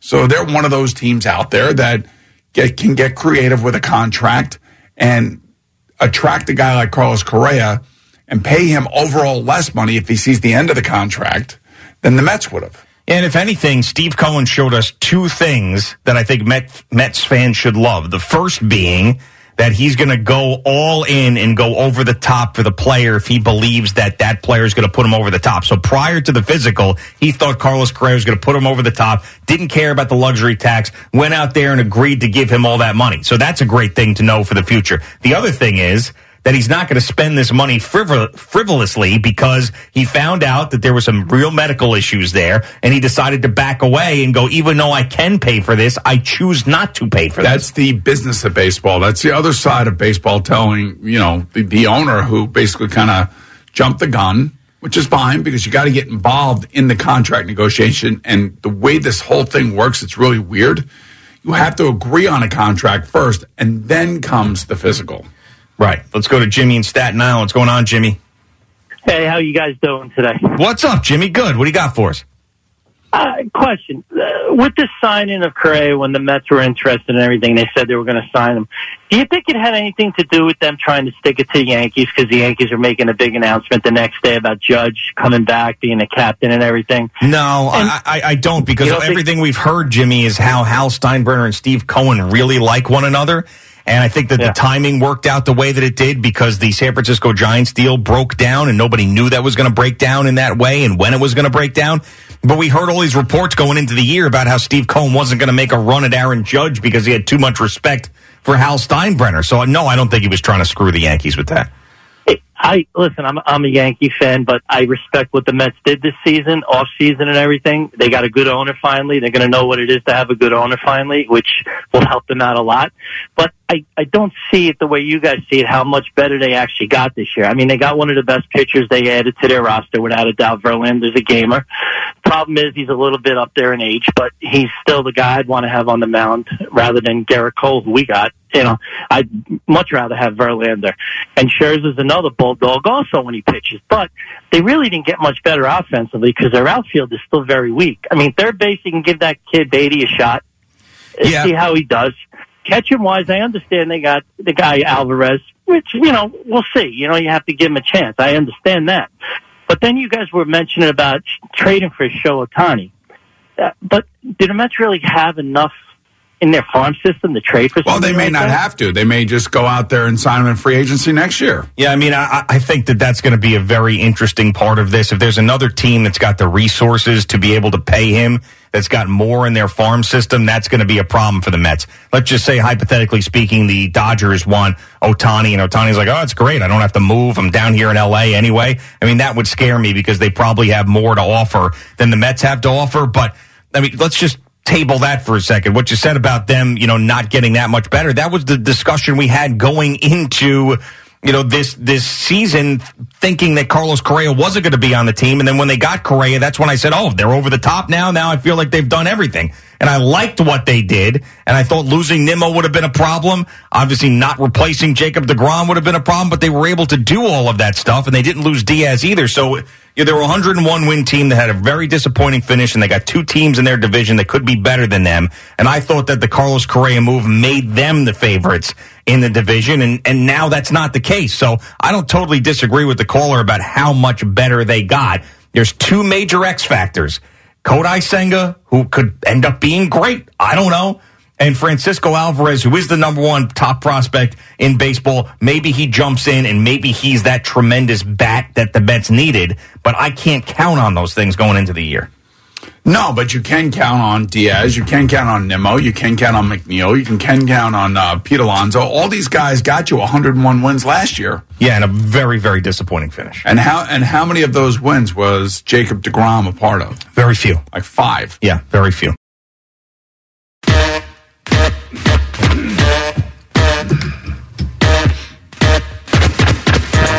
Right, Boomer and Geo on the fan and CBS Sports Network. Jerry Recco with us this morning. He's got Rutgers and Northwestern out in Chicago. He's got that's a 9 p.m. tip tonight, by the way, Oh, that's locally. a killer. Oh, but Jerry won't be here tomorrow. It's going to be CeeLo. But uh, but yeah, so it's going to be uh, be a late night there for Jerry Recco. I hate those kickoff. I hate those tips. You know, it's, it's not fair to the kid. I mean, aren't these kids college kids, Jerry? Sitting around all day, yes. And Steve Pikiell is very serious about their classes, so they will do their work. But yes, it's a long day of nothing today. Yeah, I mean, what are you going to do? You're probably going to go back and nap or something. I right? could use a nap, yes. Yeah, I mean, that's it's not like you're going to go out there and do everything. Well, that- how's the, how's the weather in Chicago? Uh, I don't know. It's still dark, but it was 45 when we landed last night, so not terrible. Al wanted me to go see the Bean, whatever that is. Oh yeah, I've seen the Bean. The Bean's one of the main attractions there in Chicago. It's this big, giant bean-looking reflective thing where everybody goes up and takes pictures of themselves because the reflection makes you look distorted, kind of, and it's like a, apps do. Yeah, yeah, I don't know. Just like your body kind of looks strange. It's a reflection, and people take. It's like a big Instagram thing, you know. And then what do you do? Nothing. You take that picture, you post it, you go, "Hey, I was in Chicago at the Bean. Look how cool Go my get life some is." uh, deep dish pizza. No, I'm fat enough. I'm good. Okay, you know, I don't like that. Okay. I don't like that You stuff. know, like I do like that pizza. I not not for me. The deep the Lou Malnati's or whatever. They've done an amazing job. Yeah, I do like it actually, but it's not that. It's not something that's my not my go to. Bill Milano is, but yeah. I will tell you two things though, real quick. Number one, like last year, Mitch Rosen, the PD here, tremendous. Brought me coffee, muffins. Could not be nicer. That's one. That's awesome. Number two. So when I, I got to the airport yesterday and I said, you know, I'm a dummy. Why didn't I just do the show in New York and then fly to Chicago at noon? The game's at 9 p.m. To which I wake up this morning and see there's an FAA computer outage. All flights grounded right now. Ah. Isn't that amazing? I mean, with the airlines these days, nothing is amazing anymore. don't worry about it. Our transportation secretary's all over. I guarantee you. Let me tell you something. What's amazing if is a plane leaves on time. That's what's amazing these days. What a Fair enough. mess. I'll tell you, two weeks, three weeks from now, I'm gonna, it's going to be, I'll be crisscrossing the country. I know that's right. Yeah. All of us. Are you will flying be. back and forth to do your commercials? Yeah, but I got to go uh, to wherever the AFC Championship game is. Hmm. Then I got to, I don't know if I'm coming back here or going to LA. Then I have to come back here. Then I have to go to Cincinnati. By the way, Danielle Rua again? Yeah. And then we're going to uh, Arizona. Yep, that's right. Going to be a long Busy, couple busy, weeks. busy, man. Right, but you know Making what? money. The check's clear. You're right. All right, Jerry, what's going on over there in Chicago? We are brought to you by Superbook Sports. Visit superbook.com. Uh, Carlos Correa to the Twins. That was the big story yesterday afternoon, hours after all these quote unquote insiders were telling us, don't worry, he's going to the Mets. No, he's not. And also, this one's interesting because the Red Sox have had a really crazy offseason. Um, Trevor Story out four to five months as he needs surgery on his elbow. And I think it's his throwing elbow as well. So he could be out until like June. So they got all sorts of problems up in Boston. All right. Football wise, we're talking uh, the NFL wild card weekend. And that, of course, involves the Giants and the Vikings Sunday at 440. Here is Julian Love again with Tiki and Tierney. You know the deal with Minnesota. They can score, whether you like Kirk Cousins or not. He throws to Justin Jefferson, who's one of the best in the game. Here was Love on that star receiver. He's the guy that makes them go. You watched uh, their last week game, not this week against the Bears, but their last week against uh, the Packers. Yeah. Uh, he's the guy who gets it going. If you address him, uh, then you got to make the other guys play ball and make the other guys try to beat you. But that's you know number one priority going to this week. And we'll see if they can do that Sunday. As for the Vikings, their head coach is Kevin O'Connell. Uh, he talks about the Giants' offense, and it poses problems in a couple of different fronts. With how they run the ball and, and, and Daniel being a factor in the run game, uh, they can be a real challenge uh, to defend. And they do a great job, job with the scheme. You know, Mike calling it, and, and obviously uh, Dave's running the whole show. So it's going to be a challenge for our defense. They've got to show up, and the expectation is they'll play well. And do you remember yesterday I played that clip of the reporter saying, you know, uh, you're going to play your starters this week, ha ha ha, Dabes, and we were laughing at the Dabes thing? Yeah, Dabes. So apparently Dove told me later on in that press conference, one of the reporters called him coach, and he stopped her and said, call me Dabes. Get out of here. So that is something that he actually prefers. Call me Dabes? Call me Dabes. That is the first thing I haven't liked about Brian Daboll since he's gotten here. Everything else has been tremendous. Call I think it's nice and personable. That'd be like you, but but that would be like an intern coming in. Hey, Greg, and you're like, call me Geo. Yeah, I know, but I no, I'd rather I'd say call me Greg. Actually, is probably what I would oh. say. But I guess all right, fine. I mean, Dabes, it's just strange. Call me. I was surprised. Call me Brian, maybe. Call me Dabes. I'm Dabes. Exactly. All right. Uh, also this weekend, you've got uh, well Monday. The Cowboys take on the Bucs. Dak Prescott has come. Did he scrap the dick? Um, what? what are we doing? What are we doing now? I don't know if he's going to play it again, Mister uh, Happy Fingers. Um, here was Dak. He has thrown a lot of interceptions, as we know. Some have gone for touchdowns, and they played terrible in Washington. He says, "No worries, we'll be good." We've got the right guys in this locker room that, that understand that are mature men that understand that nobody played their best ball. Simple as that. Uh, and so, um, but to be accountable, um, starting with myself, be accountable for, for what, what you put out there, what you did. Um, and then from that, um, understanding that's not who we are. And then moving on and knowing what, what we've got ahead of us. And it's one play at a time. The, uh, yes, the intensity, the focus, all that one play at a time, one game at a time. One, yeah, there you go. Now that play that CBS Sports Network ran uh, on Sunday in Washington, he ran that play two times in a row. Almost got picked off the first time, and then did it again, and got picked off and taken the other way for a touchdown. I'll tell you this, Boomer. There's no one that likes Dak more than I do. Dak more than I do. Good yes. thing you didn't slip yes. up there. Yes, thank you. Yep. That's exactly what went through my head. wow. he has become he's become difficult to defend yeah, th- this year because it's been a struggle. So it has been, but you know what? Again, you know when you talk about a guy that stands up there and accepts his responsibility, I love the, the guy, of the franchise, and is a leader and. Yep. Is calm, cool. Uh, you know, you can't ask for anything better than what he gives you after the game. That's for sure. Couldn't agree with you more. Now go do it on the field. And then one other one, since you played in the 80s, as we hear.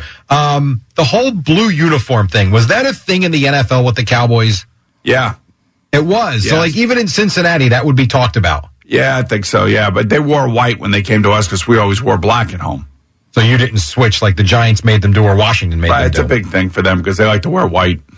Understood. I All like right, their blue jerseys though, don't you? No, they're very good, but as a fan, and there was this notion that they couldn't win in the blue jerseys, which is why teams would make them wear blue. So what are the Buccaneers doing this week? They're making them wear blue. And by the way, they wore blue down in Washington and played horribly. But they've also had many games that have been very, very well played in the blue. So that's kind of gone, but All that's right. kind of a funny thing from the 80s. Um, here was, you guys were talking about Sean McVay and his future last hour. Here was McVay yesterday. There's a lot of layers to this. Um, there's a lot of people that it does affect that I don't take lightly and want to be mindful of. And so I'm going to take the next couple days um, to really be able to kind of reflect. Obviously, a lot of conversations with various people um, that will dictate and determine um, the decision that's best for me, my family, um, the Rams, and a lot of people. And that's kind of where we're at with that. Nice pace to that. He's usually very frantic. yeah, you're right. Well, the season's over now, so he's sort of like de-stressing and he's getting out of football guy mode and he's thinking about his next step. I don't know. I, what Boomer said this morning makes me think that he is gone. That's it. See you later. Especially if he could make a lot of money in TV. Yeah, maybe takes a year off and then goes to TV, but there's no doubt that there will be a TV job waiting for him when he wants it. And I'll tell you this, G, I cannot wait to seek out the game he's doing so I can watch that game. yeah, right. Well, I will say this: if he does, you know, if he does that, you know, some he will be like sought after, like Sean Payton is right now.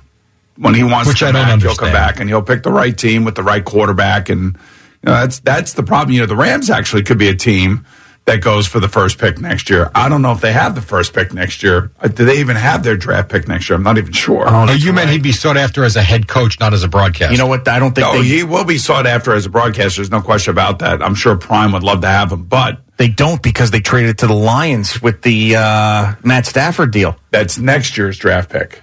I'm talking about this, not I this think, no, I think it's this year.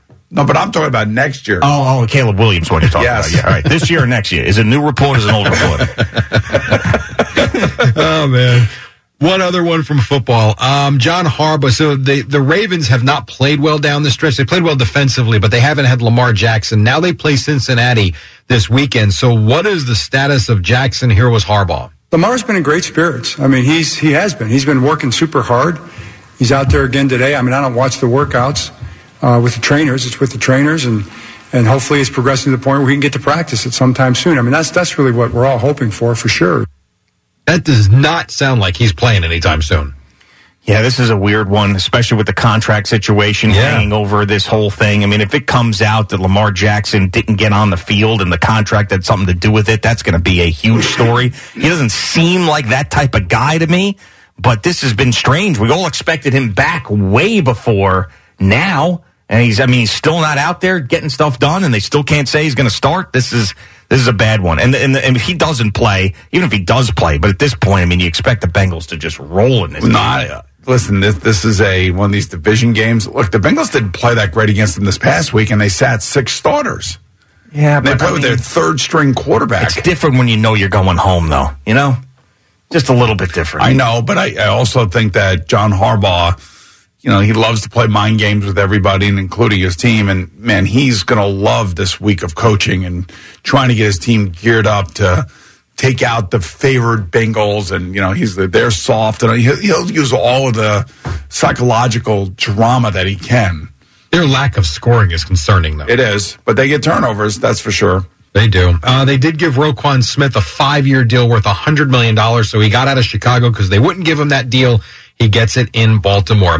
NBA tonight, you've got the Knicks taking on the Pacers last night. How about Donovan Mitchell? I know they lost 116-114, but he goes to Utah and uh, he scores 46 against the Jazz. But again, they lost the game, so I guess what does it matter? Uh, Suns beat the Warriors 125-113, despite the fact that one Steph Curry was back after a few weeks out with injury. I felt like I got stronger as the game went on, which uh, is exciting knowing, you know, body will respond. Uh, coming on this road trip and be able to continue to build my endurance back to where it was, excuse me, before the injury. Yep. I mean, like The NBA regular season is just like a, the- a warm up show. It's like you guys from five to six. You know, it's just like, ah, just a warm up show, just That's one nice. hour. You know, just throw it out there, have a good conversation. That's it. We'll go home. That's what it feels like. I mean, I'm sorry. It does. Just- So the warm up show is useless. I didn't say it's useless. It's just not. It's just like an hour. You know, you get some topics out there, whatever. You work on some stuff. But really, like the podcast is your big We thing. work on some stuff. But you know the, the, the problem with the problem with the, the NBA regular season is Jerry's finding out with his own team. You know, you lose a guy for a month, uh, like Kevin Durant, or the way the Warriors lost Steph Curry for the last few weeks. I mean that that's the impact. There's potential for injury. You know, that's the thing. Sure, but I mean, it's really just get those guys back and start playing well toward the last two or three weeks of the regular season. That's all that matters. Right. I mean, the NBA's got a big problem with their regular season. Is the point? I mean, and I don't know how to fix it. I I really don't know. How do we fix the warm up show? No, I don't. I don't know. I just it was just a joke, and I said sort of like a warm up thing, and Jerry took that very personally. I took that personally. You did. You did. I did. I've all Uh, St. John's beat Butler way, 77. All I do is talk about how I listen to the warm up show, give you kudos, Big nothing. supporter. all the time. And the You know one what, dude? time that I just make a little bit of a comment, you know, all of a sudden you're sensitive about it. and Now you're mad. I at me. can't sit here and just take it. Come on now. Nor would you. Like, you know, they're, they're like Eli Manning. You know, when he when he when he ambushed me on the Manning cast. Oh, knock it off, You know, Mr. Eli hater. This is what these guys are like. Yeah. Like you said, Eli sucks. Eli sucks. them, Eli sucks. I supported you in sensitive. 07, but I hated you for 10 years after. Oh, they are. They all get Mhm. so overly sensitive. It's unbelievable. We know you, Boomer. okay, Boomer. Uh, Seton Hall beat Georgetown 66-51, and we hear from your coach, Gerard Gallant. The Rangers were down 2-0, 3-2 comeback, and beat the Wild in a shootout 4-3. We should have had three or four goals in that first period, obviously, and we outplayed them. I like the way we played the game, and you know we come out of the period we're down two nothing. So it was a funny period, but you got to move on and then battle back, and that's what the guys talked about between periods. Shootout goals from Kaapo, Kakko and Artemi Panarin, and Filip Chytil tied the game uh, in the third period. Devils beat the Hurricanes 5-3. Dawson Mercer with two goals, and the Islanders lost a shootout to the Stars by the score of 2 to 1. All right, thank you, Jerry. You look like a fat piece of crap.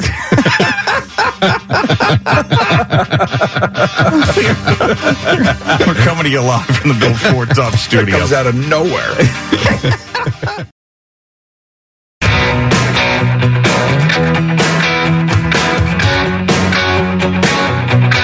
And Gio on the fan and CBS Sports Network. We touched on it a little bit earlier, but we had that call yesterday from a jockey, a retired jockey who saw a Boomer ride a donkey in Ohio 40 years ago for some charity situation. And he called up and he goes, Yeah. I mean, Boomer, do you remember that? I think Dave Remington won the race. We had a funny conversation about that. And because he was so engaging, I said, Hey, what do you do now that you're a retired jockey? He goes, I'm a professional sports gambler and I win college basketball bets. I win Major League Baseball bets and I'm on a 10 in a row heater. And he goes, My game tonight is the Ohio Bobcats minus two over Ball State. And we talked to him about six or seven minutes. He was awesome. He convinced us. The whole audience got behind him. And last night was amazing when Ohio covered. And the whole audience had this celebration last night. Now, I don't know if he's going to call today. I don't see him up on the board yet. He'll most likely call. But he's got his Twitter account that we told him to change the name and do some, you know, do a little bit better job of his resume. Right, exactly. We've got him over 3,300 followers at this point. It's like Edward B, 5694. It's all these different numbers.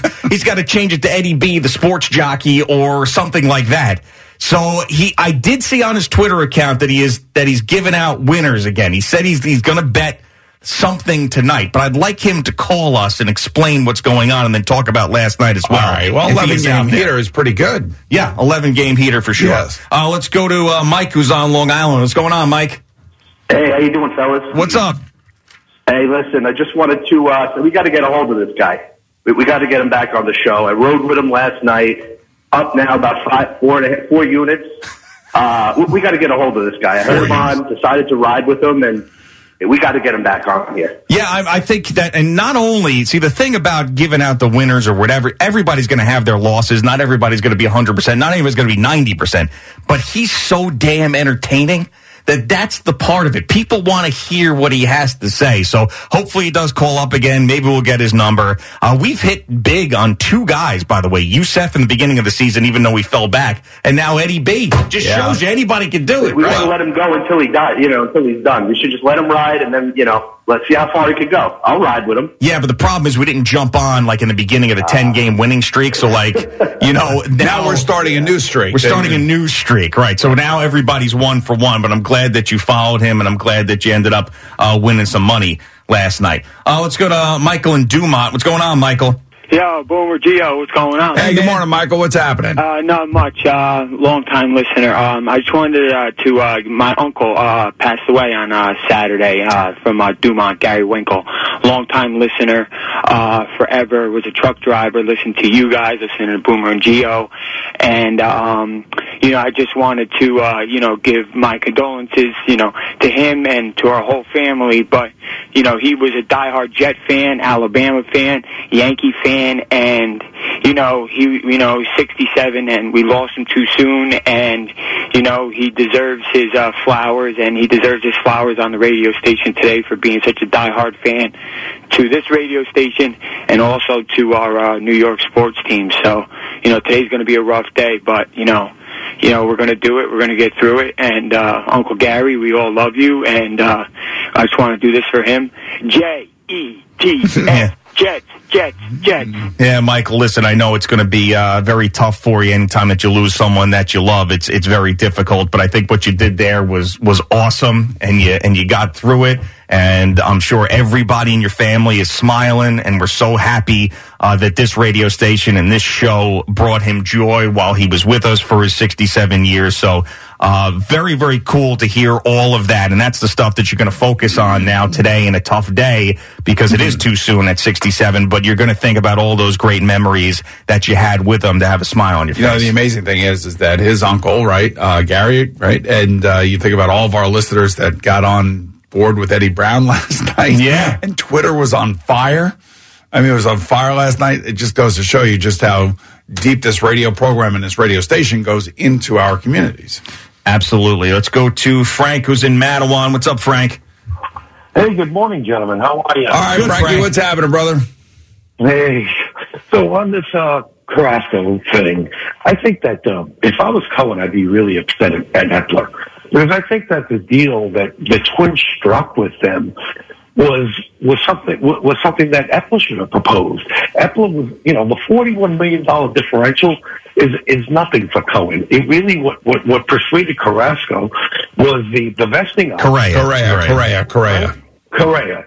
So what, what really uh, was the vesting option? Apple was insisting on an annual physical as opposed to the twins who got creative and said, okay, it's based on at bats. So I thought that was perfectly reasonable. At, at most, if he doesn't make the at bats, you know, he's on the hook for one year and then he can get out of the contract. What do you fellows think about that? If I'm Cohen, I'm really, you know, Apple is just in that in in Well, listen, there's nothing that Billy Eppler is going to do that Steve Cohen's not going to try to figure out. And by the way, I think Scott Boras and Steve Cohen have that relationship now that I don't believe that Scott Boras wouldn't have gone back to Steve Cohen, especially when you're talking about how excited Carlos Correa uh, was when he first found out that he was going to the Mets. I'd be very surprised they broke off the deals, went to the Twins. The Twins had a, a more enticing offer that the Mets didn't have an opportunity to match. That's just speculation on my part, but it's an educated guess.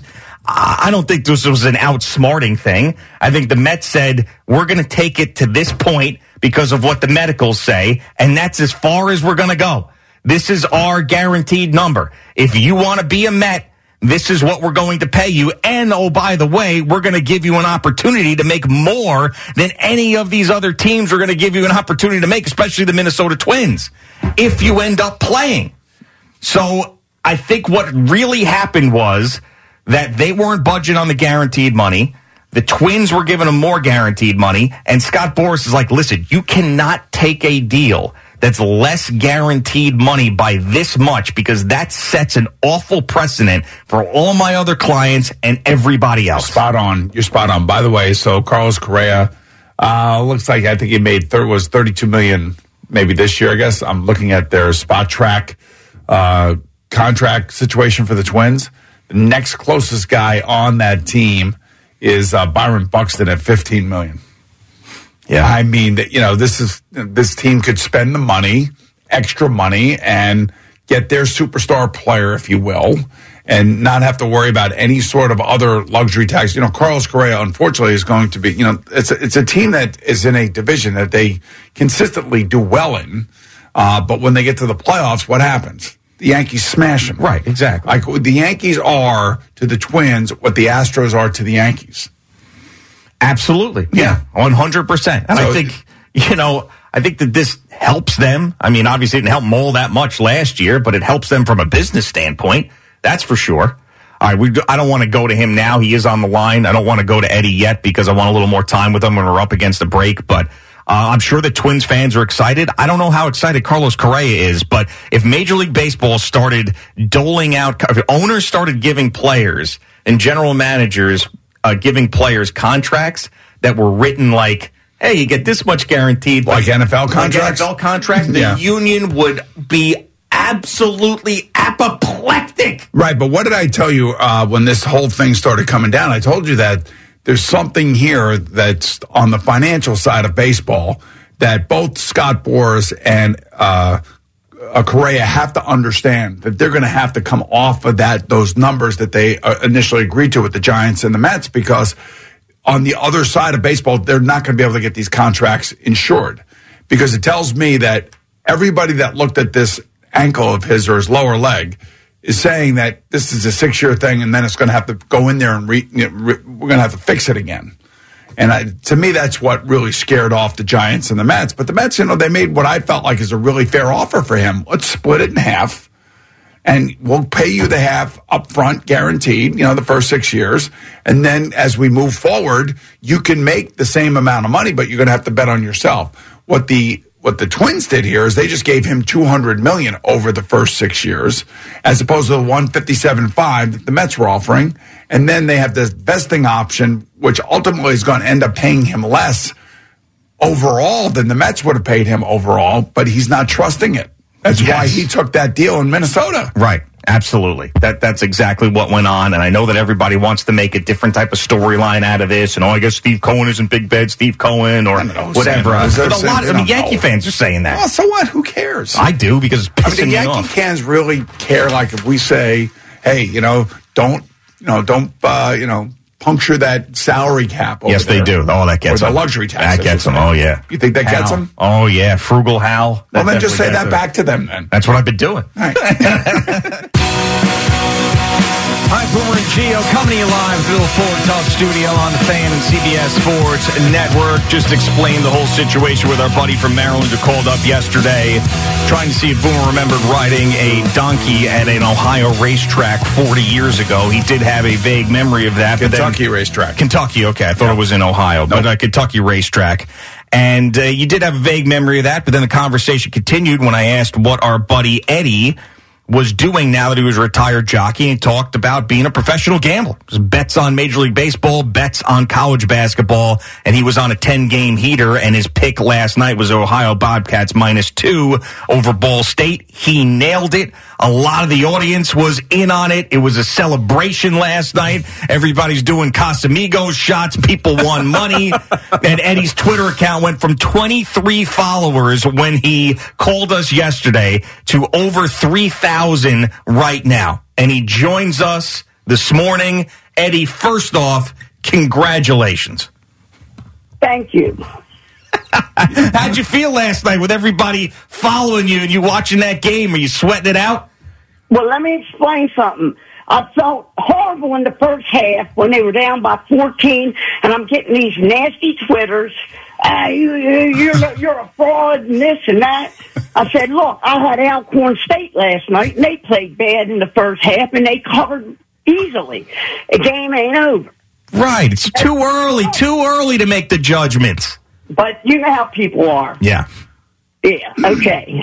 Well, you went, you, Eddie. You got to realize that you went from basically being an anonymous person out there doing whatever you were doing on Twitter to now all of a sudden people following you and knowing who you are and hearing you yesterday. And this is the price you pay when when fame comes along with what you're doing. True, true. You got to get over that. You got to get over all the That- negativity. that's Don't a pay any attention to That's it. a great point that I hadn't thought of, Boomer. This is something that you have to now. You got to make that adjustment. You're not just uh, anonymous you Eddie had, now. you had to make that adjustment. Absolutely. Look You at got- the adjustment you've made over the last six years. You got to make that adjustment, Eddie. So just just understand that you do you, and there's going to be a lot of noise around you, but you do you. And don't get caught up in the negativity, Eddie. Okay. I got you guys. Uh, they're split at the church on the sin of gambling. Half of them think it's all right because I threw in, well, the stock market's gambling, right?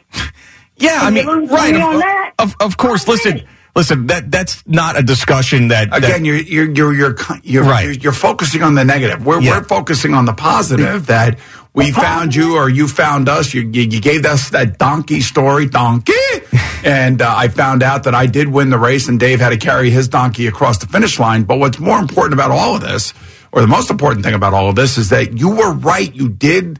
And you bet on something that actually happened last night, and we all watched it with you. yeah. I mean, I and, it was a, a, a, a, the biggest broadcast regular season MAC conference game of the year. exactly. Right, you're, you're you're absolutely right. Um, so before we get to your uh, pick for tonight, and we'll see how confident you are in that as you pick one game uh, per night. I will say that you're basically like a a commercial for responsible legal gambling. You make one bet. You don't do it outside of your means, and that's that. And you're up. It's not like you're going crazy. You're chasing everything. It's one game a night, and it's within your budget, and you're not someone, and it's legal. What you're doing is legal, so don't worry about any of that noise. So just celebrate today, will you? It actually bums me out that you're focusing on that as opposed to you nailing it last night with the Bobcats and winning all the people in our audience a ton of money. But the other 23 followers started from the beginning, and they verified it on Twitter, which is good. Now, I had a $100 bet tonight. Okay. California Baptist plus one and a half at home against Utah. Now, I love it. I love it. Let's go, California Baptist. Now, I did. I did see California Baptist. I did see Eddie on your Twitter account that you're not betting as much as you did on Ohio because you're not as confident in this bet. Is that correct? right, right. And one, my big confidence was Rutgers plus eight and a half at the beginning of the streak over Purdue. I didn't think they were going to win, but I knew they'd cover the eight and a half. Okay.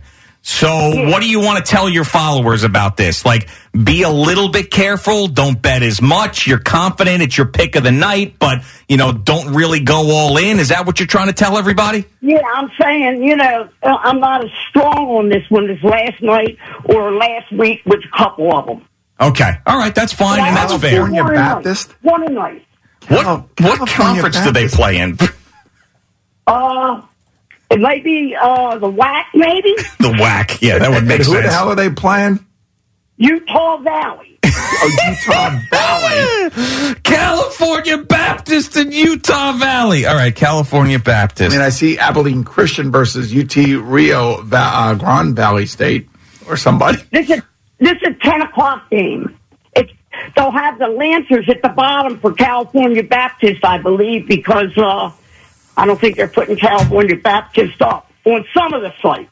Well, well, we gotta. I mean, we gotta be picking games that people could bet on here, though. You know what I'm saying? You saying? can bet it. You can bet it. I bet it on DraftKings already. Oh, you did. Okay. You know, the amazing Yeah, thing yeah, is, is that what, what's really interesting about this is he picked, you know, Ohio versus Ball State last night. Like nobody was thinking about that game except for the people that want Ohio and Ball State or go to school there or whatever, or guys that are betting on it like Eddie. That's it. Right. Right. Absolutely. So that's why he's picking these like rando games out of the middle of nowhere. well, I think it's smart though. Yeah, so do I. Let me uh, explain something about that. Vegas does not concentrate on the lines with them because they don't have very much money. That's where you can catch a bad line. That's Yeah, but how would you know whether or not it's a bad line unless you know who the hell California Baptist is? All right. So, by the I've way, been doing this for, I've been doing this before it was legal. I've been cut off I somehow don't doubt that, Eddie. Uh, yeah, so I did find it, by the way. So we're we're a DraftKings family here, Eddie's. I mean, a FanDuel family. We're not a DraftKings family, so All we're gonna have to right, ask you to switch over to up FanDuel. All right. So I'm listen. going down with them. All right. Yes. Okay. So very good. So we are a FanDuel people here, and uh, we don't uh, mention. Mention the other names. So here we are with uh, FanDuel. You could bet on. I'm looking at it right now on FanDuel Sportsbook. And what's the number you have? they give a hell of a bonus. Yes, that's right. They do give a hell of a bonus. That is right. Uh, so it's Utah Valley at Cal Baptist. Cal Baptist plus one and a half right now. It is it is available for you to bet on there on FanDuel Sportsbook. So all right, all right, very good. So you're saying last night more confident. You still like this one tonight, um, but not as confident, and we're going to ride with you again. Yes. Okay, all right, v- very good. Now.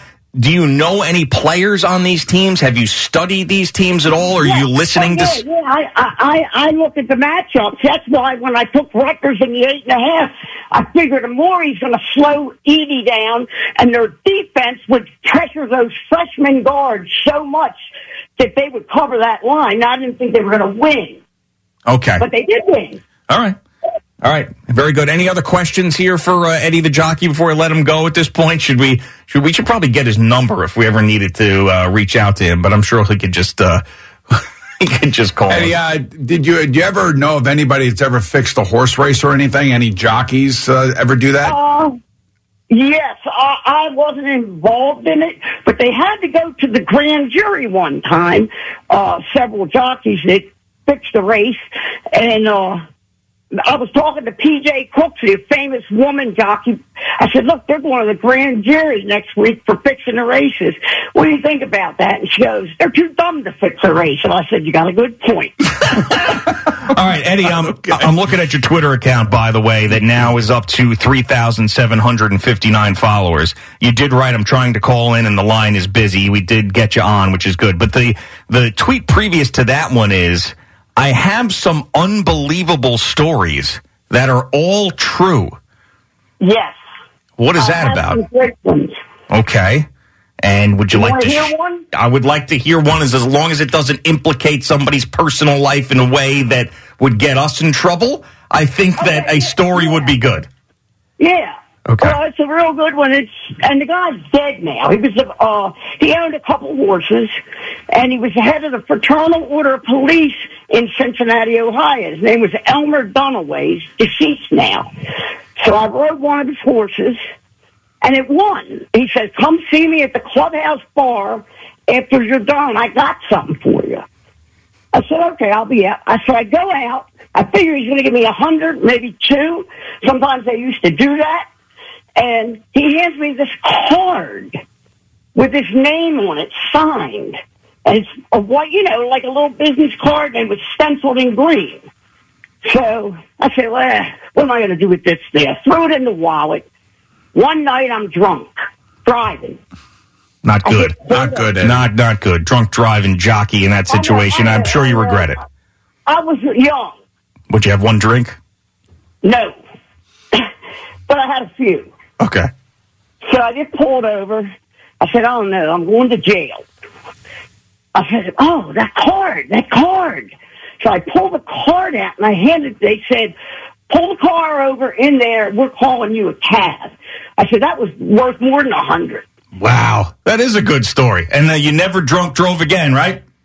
No. Okay, very good. Making sure. All right, that is that that is a good one. You are a a wealth of entertainment and knowledge, Edward And I have a lot more that are good like that also. All right, all right. Well, very we'll good. save it for next time. Yeah, We'll save it for next yeah. time. Uh, Al, should, should we get his number? Should I- I have it. Oh, you have his number. Okay. All right. Very good. When are we going to get this Twitter account changed, man? No one wants to follow Edward B. Yeah, four what's your five six girlfriend nine. doing? What's she Well, doing? This weekend, I'll have it done by Monday. I mean, if your girlfriend's a receptionist, this should have been done already. All right, we'll get it done. All right, and then we need to see like a picture. If you could send Al, you've got his number. You text. I'm assuming, right? You're a texting person. Yeah, yeah, yeah, yeah. All right, text text Al a couple of old pictures of you as a jockey. You have a couple of those. Yeah, I got some. All right, and we'll decide which one would be good for your Twitter avatar. All right, Or the fans can vote. or the fans could vote too. Yeah, may, maybe that as well. But we'll, we uh-huh. want to make this. We want to help you get this Twitter account flying and get as much attention to it as possible because we think you deserve it. Yeah, and I built up from starting at twenty dollars. Now the bottom's a hundred. But in Maryland, we used to have to go to the casino. No more. And FanDuel was at Casino Live in Anne Arundel County. It's the best casino in Maryland. Yeah, Look but, at that. but no more because uh, sports betting is live now in Maryland. Yes, yes. Thank God I got I can use the uh, phone. Right. I used, you know, sometimes I couldn't Phone. make it. down there. Yeah. So I missed a good bet. But now you can do it online. Maryland was the only state that kept you offline for a year. Yeah, well, now you're in there, man, and now you can use your FanDuel app and get it all done. All right, Eddie, we'll talk to you sooner. All right? All right, thank you. All right, see, Eddie. That's it. All right, so there you go. So California Baptist tonight. Somebody told me on Twitter that it's already gone up one and a half points since Oh, the God. start. Did it really? Of course it did, because nobody's betting on it, man. and everybody's flooding in. Uh, See, that's the problem. What we need to do is if we want to get in on these bets, we have to get it. We have to get it before we go on air with right, exactly. So we can get that line. It's crazy. But did he put it out on his Twitter before he came on with us? He did, but obviously this is, you know, when you're on the air like this, it's a different situation. We're talking about, you know, 3,000 people on Twitter that may not see it. You think about the audience that we have that are immediately going to their FanDuel I said I got a Hyundai on California Baptist. I mean, what? So that's just an algorithm that sees the the action and then will move the line automatically. Well, yeah, when money comes in, yeah, sure. a- So it's absolutely. not a person Yes. who's no, no, no, no, absolutely, because of it's, course, it's, it's an algorithm that limits risk for the house. For the house. Yeah. So, you know, tell them how it works in the NFL because there's a lot more money being Oh my God! NFL. Well, yeah, of course. I mean, that, that. So when a line moves dramatically late in the week, that means that someone made a significant wager on a particular thing. We're talking millions. Millions, yes. Yeah. So when you see something happen, like early in the week, it's just people like bouncing around and money's going on each side and it can move. But if you're sitting there on like Saturday. And you see a line go from like minus three to minus five, you're like, whoa.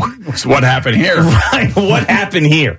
So it is sort of fascinating if you get into it. But is there anybody watching like these random nothing games like this? Like now, now all of a sudden bets are going in for this game. Does somebody's antenna go up Yes. and say, "Is there something going on with this game?" sure, but not. I'm sure with the amount of money that's being bet here. Like even though it'll be a significant amount when you total it up with our audience, but you know where things got caught was in tennis.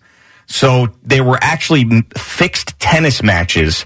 and It was another country somewhere. I forget exactly where it was, but all this money would come in, like massive amounts of money, five hundred thousand dollar bets on the most random tennis player. You know, like Schmedvedev would get and know like the hundred and seven thousandth player in the world, and the books were like, "What? Why is somebody betting a half a million on him? Right. So if if this really got crazy, like someone would look into it, especially at a low level college basketball game, because it'd be like one of these kids could easily be influenced. But I don't think that our this- audience is going to do that that much with it. I mean, but if one of our, I'll tell you this: if we have a wealthy listener who's like a hedge fund guy or something, and he loves Eddie the jockey. And he puts a million dollars on his game or something like that, then up. there's going to be an investigation for sure. There 100% will be. That's crazy. Now, can we watch this game tonight? Is this an ESPN Plus game? Probably not. There's no way. Uh, Andrew is uh, telling us yes. You can watch this game? So Stephen Waldron took the day off with E- his voice? ESPN Plus. Uh, Andrew, you're you're I'm up. here. No, hey, Andrew, what happened to Stephen?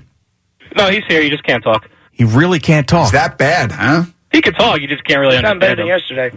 Oh, he does sound a little better than yesterday. Okay. Andrew just stepping in. He's just squashing Steven to get his own shot. Well, he's shipping him. He's Right. our head of ESPN Plus games. Yeah. a little shiv spot again. It's yes. like when they yeah, like when the guy when the Andrew producer Abrach. took over for Marash. little shank spot. Uh, all right, so you're telling me I can watch Utah Valley versus California Baptist tonight on ESPN Plus? Andrew? Hello? Yes, I just went to the uh, Utah Valley schedule. It has a little ESPN Plus logo next to it. All right, here we go. It's going to be the most streamed college basketball game of the night. I can tell you that much. wow. Utah Valley State and Cal Baptist. All right, here we go, Eddie. You know what I'm going to ask you? I I do. Ha- I have no idea. Okay. It's the Utah Valley Wolverines and the Cal Baptist Lancers. So let's He go said, Lancers. uh, Eddie said Lancers this morning uh, in that call.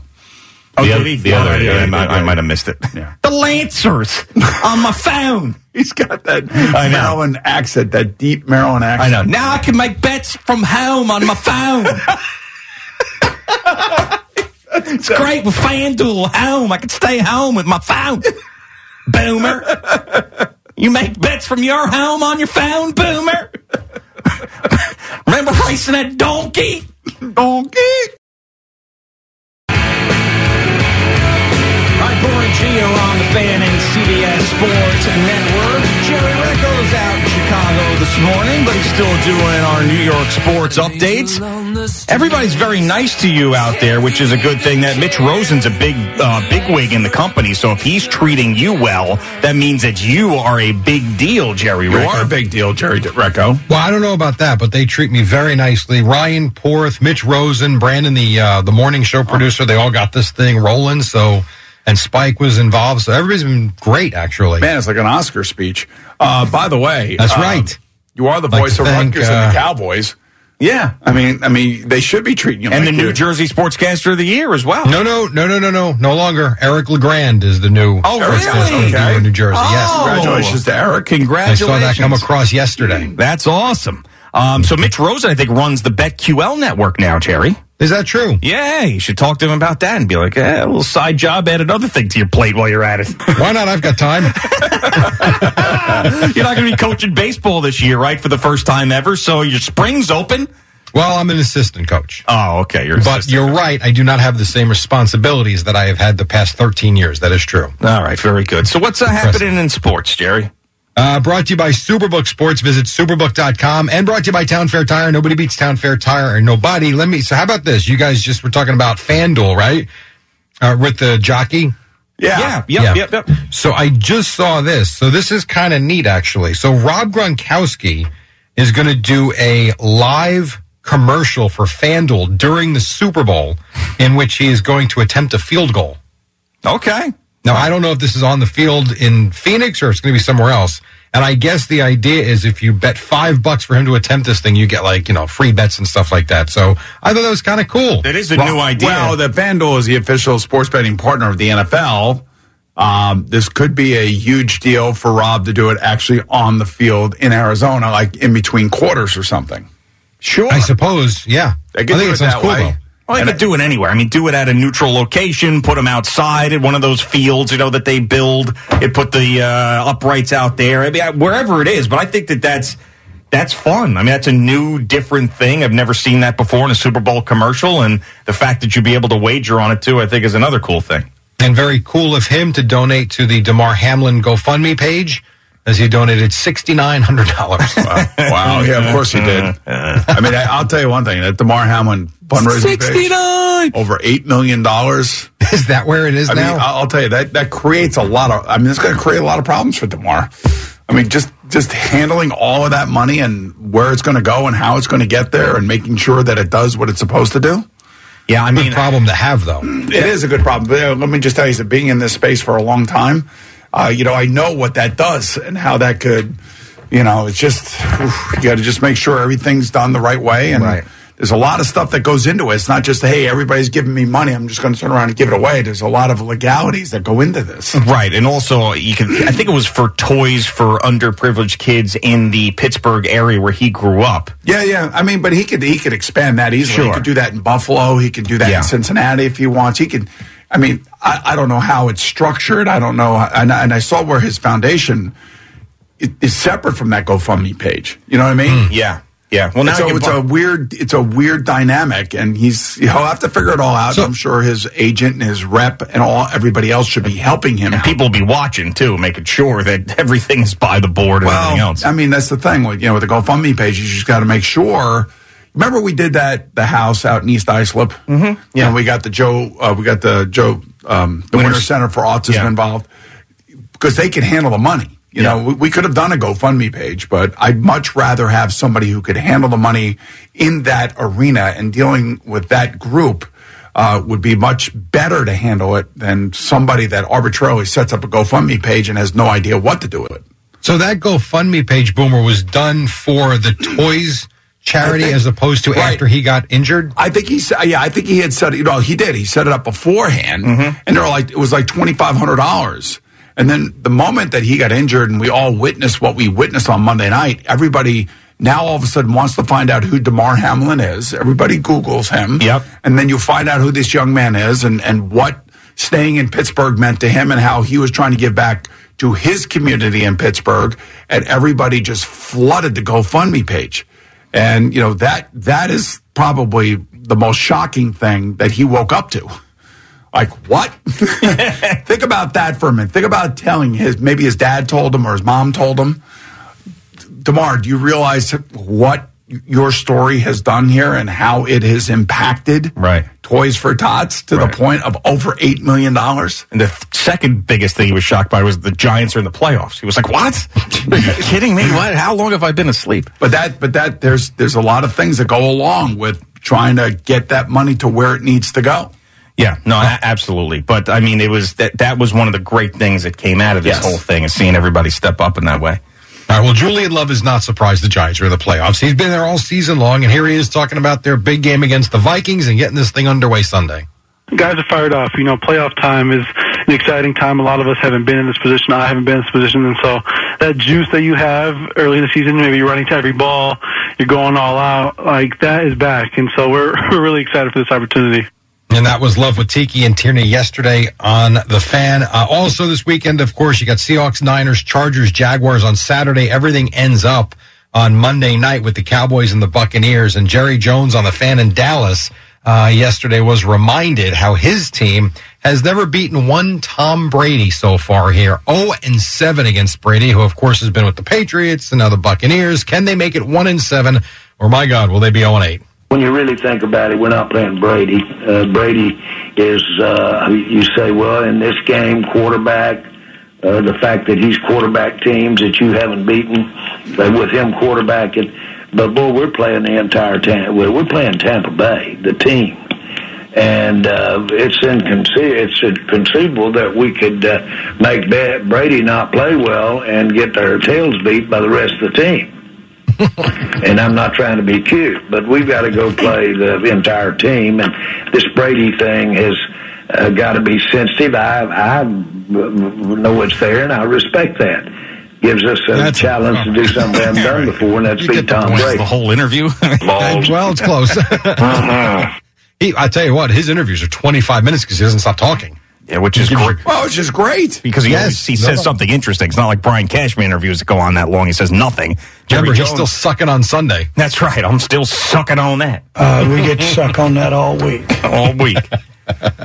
Um, also from the NFL. So remember we were talking yesterday about uh, the job openings and the head coaching vacancies around the league, and we were talking about. I think Juji was talking about Jeff Saturday thinks he's going to go in and he's got a great shot at getting the job and staying on as head coach of the Colts. Well, here's Chris Ballard yesterday. He's going to be a candidate. Okay, he'll go through the process just like everybody else. Be interested to hear his his vision, um, how he wants to build it. I mean, he'll go through the whole interview process. Yeah, I mean, this is how it's going to go. Uh, Jim Irsay is going to wake up one day in a bad mood, and he's going to make a decision on this. Yes. It's either going to be Jeff Saturday or somebody else. I mean, he, kind of feel bad for Chris Ballard. Right. Like, you know, he's a legitimate guy and everybody respects him and he always does things the right way. Um, and he's just in a, a whirlwind of a blender right now with a Yeah, with I mean, uh, listen, Jim Irsay may wake up and hire George Santos to be the new head coach of the Indianapolis Colts because he's put on his resume he was a college football head coach. Who the hell knows? I mean, Chris Ballard's not making any decision when it comes to this head coach. Clearly, he had nothing to do with that fiasco earlier on in the year with the quarterback situation and Frank Reich and, and of course bringing in Jeff Saturday. So it's something I saw Chris Ballard say where he's like, you know, this society we live in now, he was doing this whole thing. This society we live in now doesn't allow for failure. And if you have a bad year, you get canceled. I was like, no, that's not what's going on. You're not getting canceled. I mean, your team stunk and your fans want more out of what the hell happened. And you, and that's what they're asking for. So if you're not good at your job, yeah, you might end up getting fired from your Yeah. job. It's not I- getting canceled. I think it would have been interesting had Carson Wentz been there one more year, you know. And I know that people have this, you know, we all have a down take on Carson, especially with the way that he ended last year and this year. But you know, he had 27 touchdowns and seven interceptions for Indianapolis. You know, that was his best year. Hmm. And one more year there, I think he probably, I, I think he probably would have gotten them to the playoffs. But you know, because of his performance the last two games of last year, you know, Jim Irsay said, "I don't want him as my quarterback. Get him out of here." That one in Jacksonville, Boomer, was terrible. I know it was. I'm just and just like that one, uh, you know, last week uh, where they lost it. Uh, who they lose to at home? They lost to uh, the the Texans. Texans. Yeah. No, no, no, no. Browns. The Browns, where the where the Commanders lost to the Browns Oh, the last. Commanders. two weeks you're talking about the Colts. Yeah, so he's had back to back years, New report. same kind of situation. Yes, but I, I you know, I, I, I, I do believe that Frank wanted to keep him in Indianapolis. Like, you know, just he had a great year. Let's calm down. You know, and then you know, then all of a sudden the the, the wheels start turning, and, and they, they end up with Matt Ryan, who's done. Yeah. I just I can't even imagine working for Jim Irsay. I just have uh, he seems like such a wild card. I'll just say this. You know, Frank said that both Jim Irsay and his daughter were great people. They supported his foundation. They supported everything he wanted to do within the body of the team and everything else. It wasn't until I think you know losing last year those two games at the end and then getting rid of um, getting rid of uh, Carson Wentz that it just started to go south immediately. Especially when they tied the first game. Uh, was was it at Jacksonville or Houston? I think they tied and uh, that they got off to an ugly start. But they were three, three, and one when they said you got to bench Matt Ryan. He Yeah. came down. The owner said it. You have to bench Matt Ryan. They're three, three, and one, and they benched their quarterback. And then after that, You're playing. you're playing Sam Ehlinger against the New England Patriots in New England, and you, and you get shut out. Yeah, this is why the owner shouldn't be making And then the fire the offense coordinator. Right. Then lose the next game at home. Fire the coach and bring in Jeff Saturday. Just idiotic. Speaking of firing the offensive coordinator, so Washington fired Scott Turner yesterday, who was just given a three year extension before the season began. How much dead money is going around in the NFL? Well, Frank had, yeah, Frank was given a five year extension before the season started. Same thing with Chris Ballard. They both got extensions. Yeah, that's some more serious So Frank's cash got there. four years. He's sitting on. You know, if he wants to work, he wants Oh, to my work. If he doesn't want to work, I would think that he wants to work. Which I would go to help out. Fiji, wouldn't you? I mean, just like spend four years somewhere else. Like, more not on this people, planet more people that get paid not to work. Kevin Durant, Nick head coaches, or guys in the NFL. Nick head coaches are number one, right? Because Kevin Durant only got one year for not playing. And, yes, so oh, I heard. and by the way, he he only was a problem last off season. He had not been a he'd been everything that you were paying him to be on the court. Wasn't until last off season where he was demanding trades. You know, correct. So Uh, remember earlier I play I talked about Ryan Poles. You were talking about that number one pick in the quarterback. Yeah. Here's here's how it sounded yesterday in terms of what would they do at number one? Would they draft a quarterback? What wouldn't they? Here's the clip. But we're going to do the same as we've always done. We're going to evaluate the draft class. And I would say this I'd have to be absolutely blown away to make that type of decision. In terms of taking a quarterback. All right. Well, so yeah, paint yourself in a corner. Why don't you? well, pretty much. Uh, the Mets lose out on Carlos Correa, who goes to the Twins. Six years, two hundred million dollars. Trevor Story for the Red Sox is out four to five months with um, injury to his elbow, needs surgery, so he's out until at least May or June. It looks like. Um, what else? NBA tonight. You got the Knicks taking on the Pacers. Nets are off again. One uh, from last night was the Jazz beating the Cavaliers 116 114 in the loss. Donovan Mitchell was back in Utah. He scored 46. Here he was post game. I was really comfortable. I'm not gonna lie to you. It wasn't um, wasn't weird. You know, it wasn't anything. It was just like I'm playing at home like I have been for the past five years, and you know the reception, you know, was phenomenal. I'm appreciative of it. You know, from everybody. Um, the tribute video was was was great, um, but it felt like just a typical jazz night. Look at that. Everybody gets a tribute video these days. Uh, Si- oh, he was pretty good, though, of course. Uh, Sixers beat the Pistons 147 116. Joel Embiid had 36, the triple double for James Harden. St. John's got a win, much needed. They beat Butler 77 61. You had Seton Hall over Georgetown last night. And yes, Ohio beat Ball State 81 60, uh, 76, as we have discussed all morning. You got Rutgers Northwestern tonight on WCBS 880 at 845. And the Rangers beat the Wild in a shootout 4 3, but it would not have been overtime or a shootout if not for this. Eno out to Goodrow. Rangers moving well. Fox is in.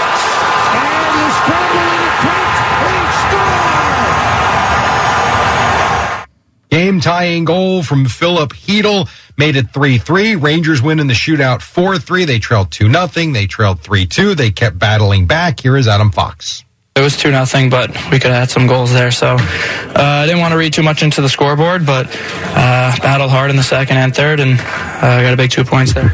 Yep, good win for the Rangers for sure. Uh, Devils beat the Hurricanes 5-3. Dawson Mercer scores twice, and you had the Stars beat the Islanders in a shootout as well by the score of 2 to 1. All right, so the jockeys pick you mentioned how Ohio won, and yeah. that was a uh, the jockeys pick last night, and they covered. The jockeys pick uh, tonight is Utah Valley uh, at Cal Baptist. He's got Cal Baptist plus one and a half. Uh, Al was sent a screenshot from one of the sports betting sites that has now locked that game because too many bets were coming in on it. No kidding. Wow. I can say, because I just checked now, FanDuel Sportsbook still has it up there. So if you're interested in following Eddie the Jockey's picks, FanDuel Sportsbook has it. You just go under men's basketball. You scroll all the way down to the bottom. It's actually, I think, like the third to last one because it's 10 o'clock. There's Is the number the same, Jay? And the number is the same on FanDuel Sportsbook. It's still plus one and a half. So, Okay. so yeah, so go go and get it there. But there's some sports books algorithms that have come out and been like, all right, too many people are gambling on this now. We got to lock it and see what the And we're rooting for the Lancers. Well, I mean, you know, since FanDuel is a sponsor of this show, I would think that, you know, they're listening to the show and they know how this is happening. It's happening because of Eddie the jockey from Maryland, not because of anything else. Right, right, exactly. So I don't know. We'll uh, we'll keep an eye on that. Wouldn't you think that's one of those games that when they look at how much money's coming in, oh, this game's got thousands, this this game's got seventeen dollars on it, and then all of a sudden, yeah, here come thousands of dollars flooding in. Sure, one hundred percent. Somebody will be like, "Wow, one of these kids is getting paid to throw this game." Like there's point shaving going on. Like somebody will think that for sure. I mean, but it's not what's It's going not what's on. going on, no. Like It's just going on because Eddie the jockey, uh, you know, Right. he's our guy. right now, he's our guy, just like Youssef is our guy. Well, Yusef's always going to be our guy. I mean, Yusef could have gone 0 for 100 in the picks and he would have been our guy. Eddie the jockey, I'm not so sure. We'll By the see. way, real quickly, Ron and Ardsley. Ron, what's happening? What's up, Ron? Yeah, Boomer Gio, how you guys doing? Good, All right, good. What's going on? Listen, in the late '70s, Stevie Coffin, young Stevie Coffin, I don't know if you remember him, Boomer, but he had a big hot streak uh, as a jockey, and uh, people made a lot of money betting on any horse he was riding. And uh, I took the liberty of betting on uh, Eddie last night, and he came through. And I think this is a perfect opportunity for you guys to do some kind of sponsorship where you have. Uh, Yusef the janitor against uh, Eddie the jockey, the jockey versus the janitor. I think. Yeah, it is a good That's idea. right. I do remember Stevie Cauthen, of course, uh, of course. You know, he was on the cover of Sports Illustrated a couple times. Yeah, Yusef or Eddie the jockey get Yes. the two of them in studio one day this winter after the Super Bowl. That'd Maybe be just give them the show. Let them do a show for an hour. yeah. Brought to you by FanDuel Sportsbook. Be perfect. Uh, all right, Jerry, we'll talk to you next hour. It is Boomer and Geo coming to you live from the Built Ford Tough Studio.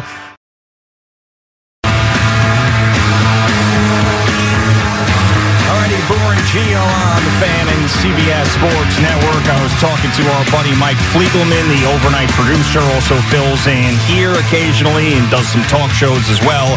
Has recorded a commercial before the show, and he walked in and he goes, "Listen, man, I'm sorry with all you're going to have to deal with this week and next week because we all know what's going to happen." And I said, "Yeah, no, you're right." Yeah, I'm, and I appreciate you feeling for me. Fliegelman being a Jets fan doesn't want to hear the Giants fan celebrating. But just so I'm just giving you another example of right. things that happen off the air where I'm talking to people about how I believe the Vikings are going to lose to prove to everybody out there that I'm not just doing this as some sort of performance art.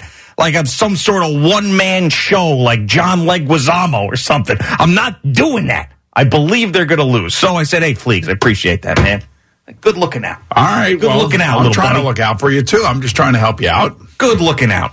Uh, let's go to uh, Mike in Metuchen. What's going on, Mike? Uh, hi. Hi, Uh, Mike. How Mike. are you?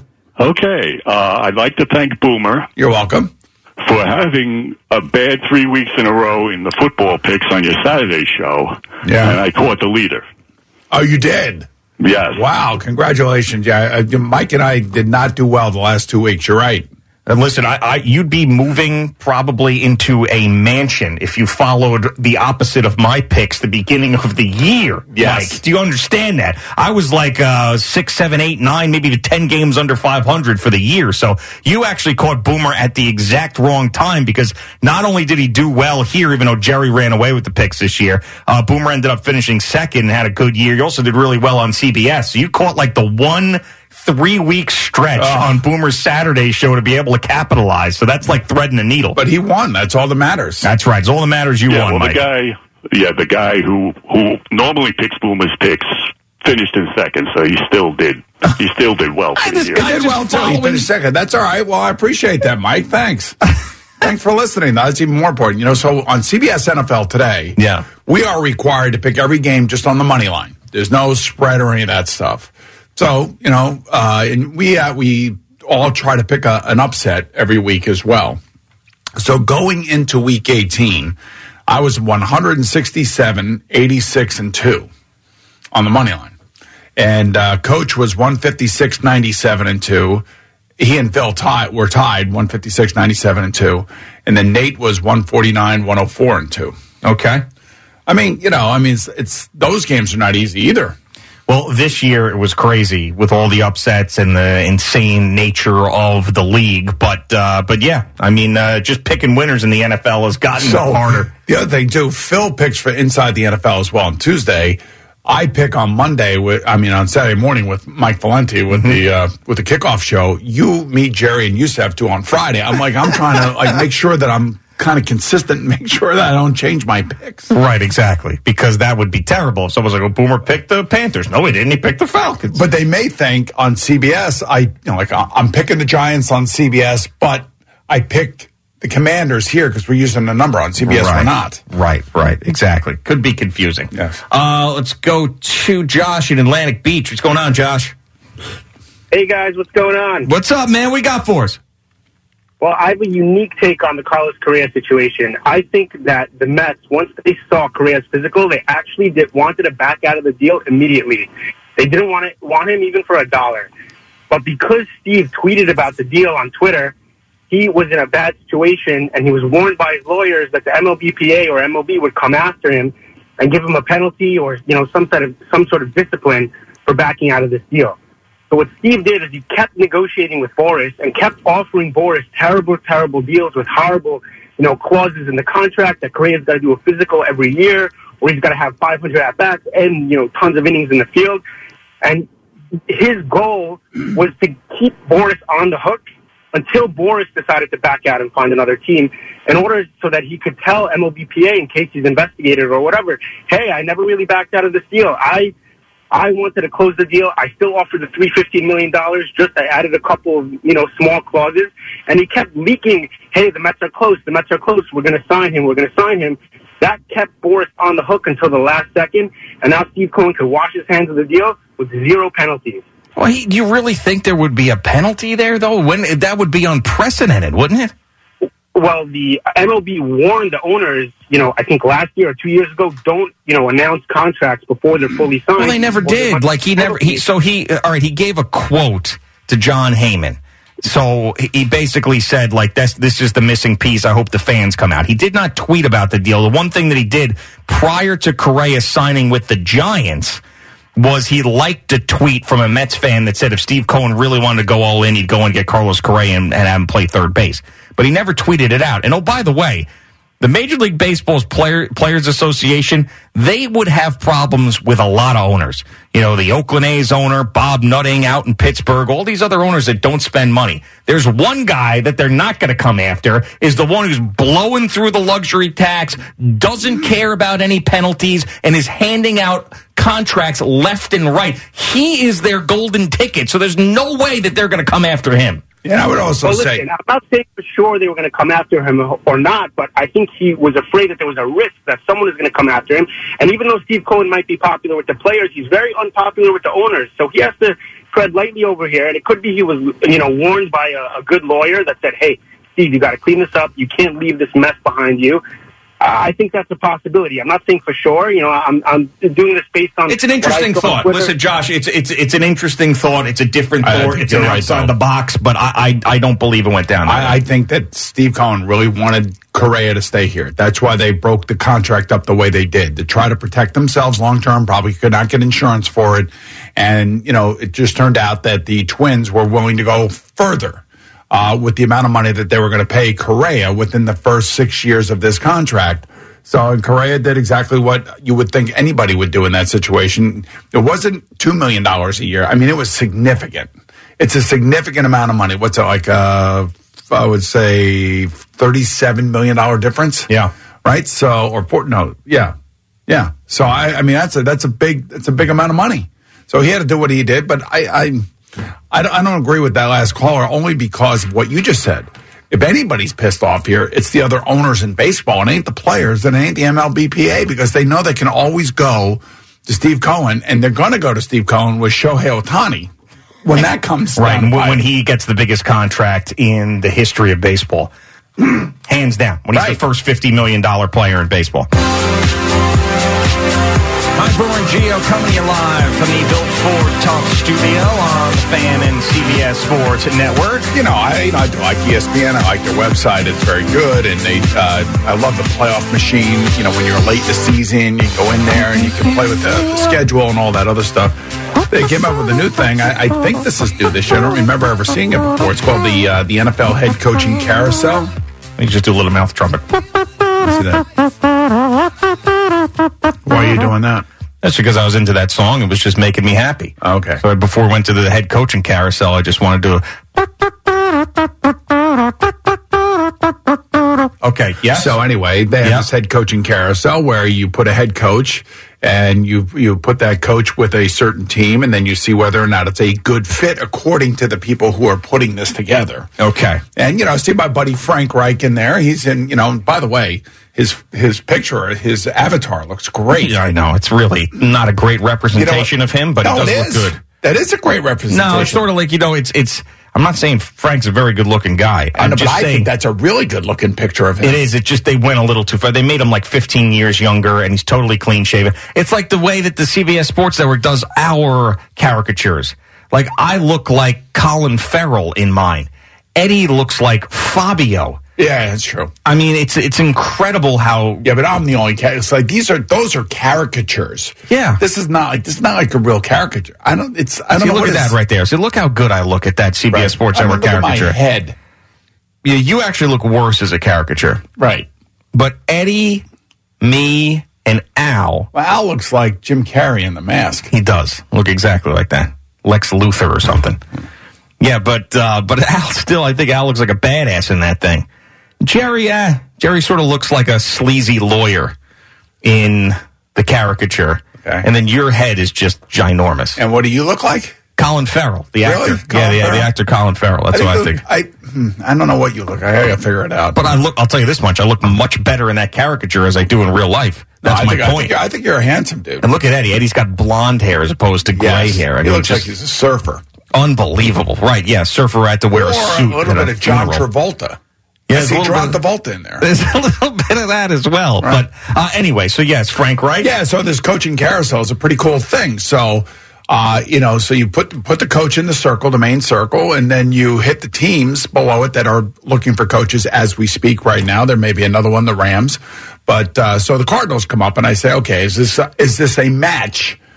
According to this uh, this ESPN website, and an A minus for the Cardinals. Uh, obviously not the Colts. The Panthers A minus. Texans B minus, Broncos B, and then it goes back to the Cardinals. Then let's say let's take somebody else. They take DeMeco Ryans, the um, defense coordinator for the 49ers. Cardinals C plus. They don't like him for that one.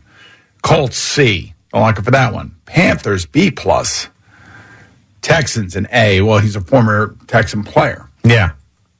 And then of course, there you go, back to the Broncos with a C again. So that's kind of interesting, I think.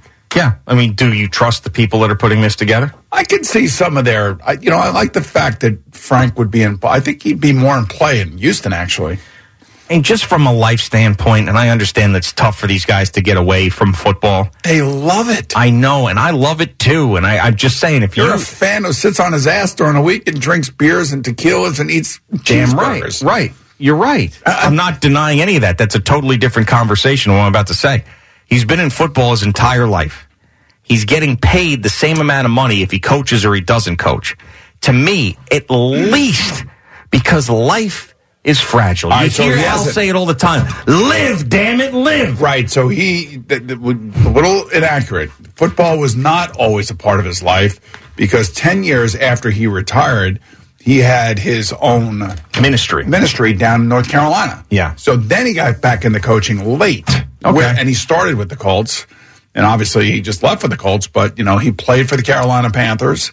Um, he's played for the Detroit Lions. He played for the Jets. He played for the Bills. I, I would just think just with, with life and mentality and everything else, you know, with what he went through in that meat grinder of this last year with Jim Irsay. Yeah. If that were me, now we're two totally different people, and he'll do what he wants to do. I'm just saying, if that were me, I would take the money that I was making from that organization and go to my wife and say, Where do you want to go? I got five places. You got five places. Let's figure it out. Maybe we hit two or three of Well, them. they got a lake house down. I think it's in Carolina down there. So, and believe me, his wife loves being uh, what being a part of all. I'm not this, saying she doesn't, but she would also love having a year off with her husband. well, I'm sure to go and travel. Believe me, they just had like five months off. They're probably like, ah, get back to work. Yeah, maybe. and the thing about it is, you know, he's got three grown kids. He's got grandchildren and everything else. I mean, I'm not saying be retired and- forever. Just take a little time. By the way, he's in great shape. I know. He's uh, he's about as bright as they come. And you know he had a winning record under all those extreme circumstances in Indianapolis, so I'm sure he'll go in there and wow somebody and get one of these jobs. Probably, Yeah, I wouldn't just be surprised. Ah, man, I'm not. I wouldn't be surprised either. I mean, I, I would definitely put him if I were general manager and owner on my short list to interview and to have him come in, without a doubt. I'm just saying. I just sometimes when I hear these stories, I'm like, man, just like chill, chill, man. You know what's amazing to me? You always got to be careful about what you say and how you say it and when you say it when you're in this world. So Jeff Saturday just came through the five worst games of the year for the Colts. Yeah. And what does he say? He goes, I, I want the job. I'd like the job. He's going to interview for the job. And things are going to be different around here when I'm here, when I take over. And I'm like, okay, they are? Yeah. They are And like- different. They're like- much worse than they were. I mean, the point being is that, you know, some of the text messages to Frank and everything from his team and all the people that he impacted, the way that Nick Sirianni acted when he was uh, Oh, yeah. fired and everything else. Got to be really careful about how you say things. Oh, sure. I mean, Jeff Saturday, to me, his playing career is one thing. This experiment here was a total joke. And it wasn't all his fault. I mean, it was Jim Irsay's fault. But this was a joke. And then everybody came to his defense that worked with him, and Pat McAfee, and Ryan Clark, and Dan Orlovsky, all these guys. Oh, don't knock Jeff Saturday. Jeff Saturday's a football man. Jeff Saturday this. And then all the criticism that everybody had came to fruition. Well, Coach Cowher said, hey, he didn't like the way this happened. Right. Because you're basically making a mockery of the coaching industry or job, you know, jobs, and uh, by giving it to somebody who's never done it before. Yeah, I mean, and think about the As stuff. opposed to earning it. Right, and they won that Raiders game that everybody was puffing their chest. Told you, Jeff Saturday. And then what happened? They didn't win a game after that. Would they go 0 and 7 the rest of the way? Had the biggest collapse in regular se- in the actually the history of the NFL. Period. And then just lost to the worst team in the league at home. Who was going to have the number one pick and beat them to not have the number one pick? I mean, you couldn't do any worse. You couldn't do any worse than Jeff Saturday did, and maybe losing the Raider game too. And where's everybody now? Where's the where's Dan Orlovsky, Ryan Clark, all these guys that were talking about how great of a hire Jeff Saturday was? Any of them criticizing him now? Not that I've heard. No, I haven't heard a damn thing about that. Well, maybe Jeff Saturday wasn't cut out for this, as they know his ass is going to be sitting next to him in about three months. Well, the interesting thing is, is that he basically said, you know, now comes, you know, I took over a team that was in a state of turmoil and all this other stuff. You know, things are going to be different if I get the job. I'm like, they were successful. They were successful. Yeah, You know, I not to the point that obviously the owner thought they should be, but I don't know. It is what it is. It's the NFL. They eat their own. What can I tell you? they do. True, I know, absolutely. Uh, Dan's a Car- shiv situation. Yeah, a little shiv spot. Uh, Dan and Carteret, long time uh, no speak. Dan, what's going on? Hey, how you doing? How you doing this morning, guys? How, how are you doing, Dan? I mean, I feel like I haven't talked to you in like six weeks or two months or something like that.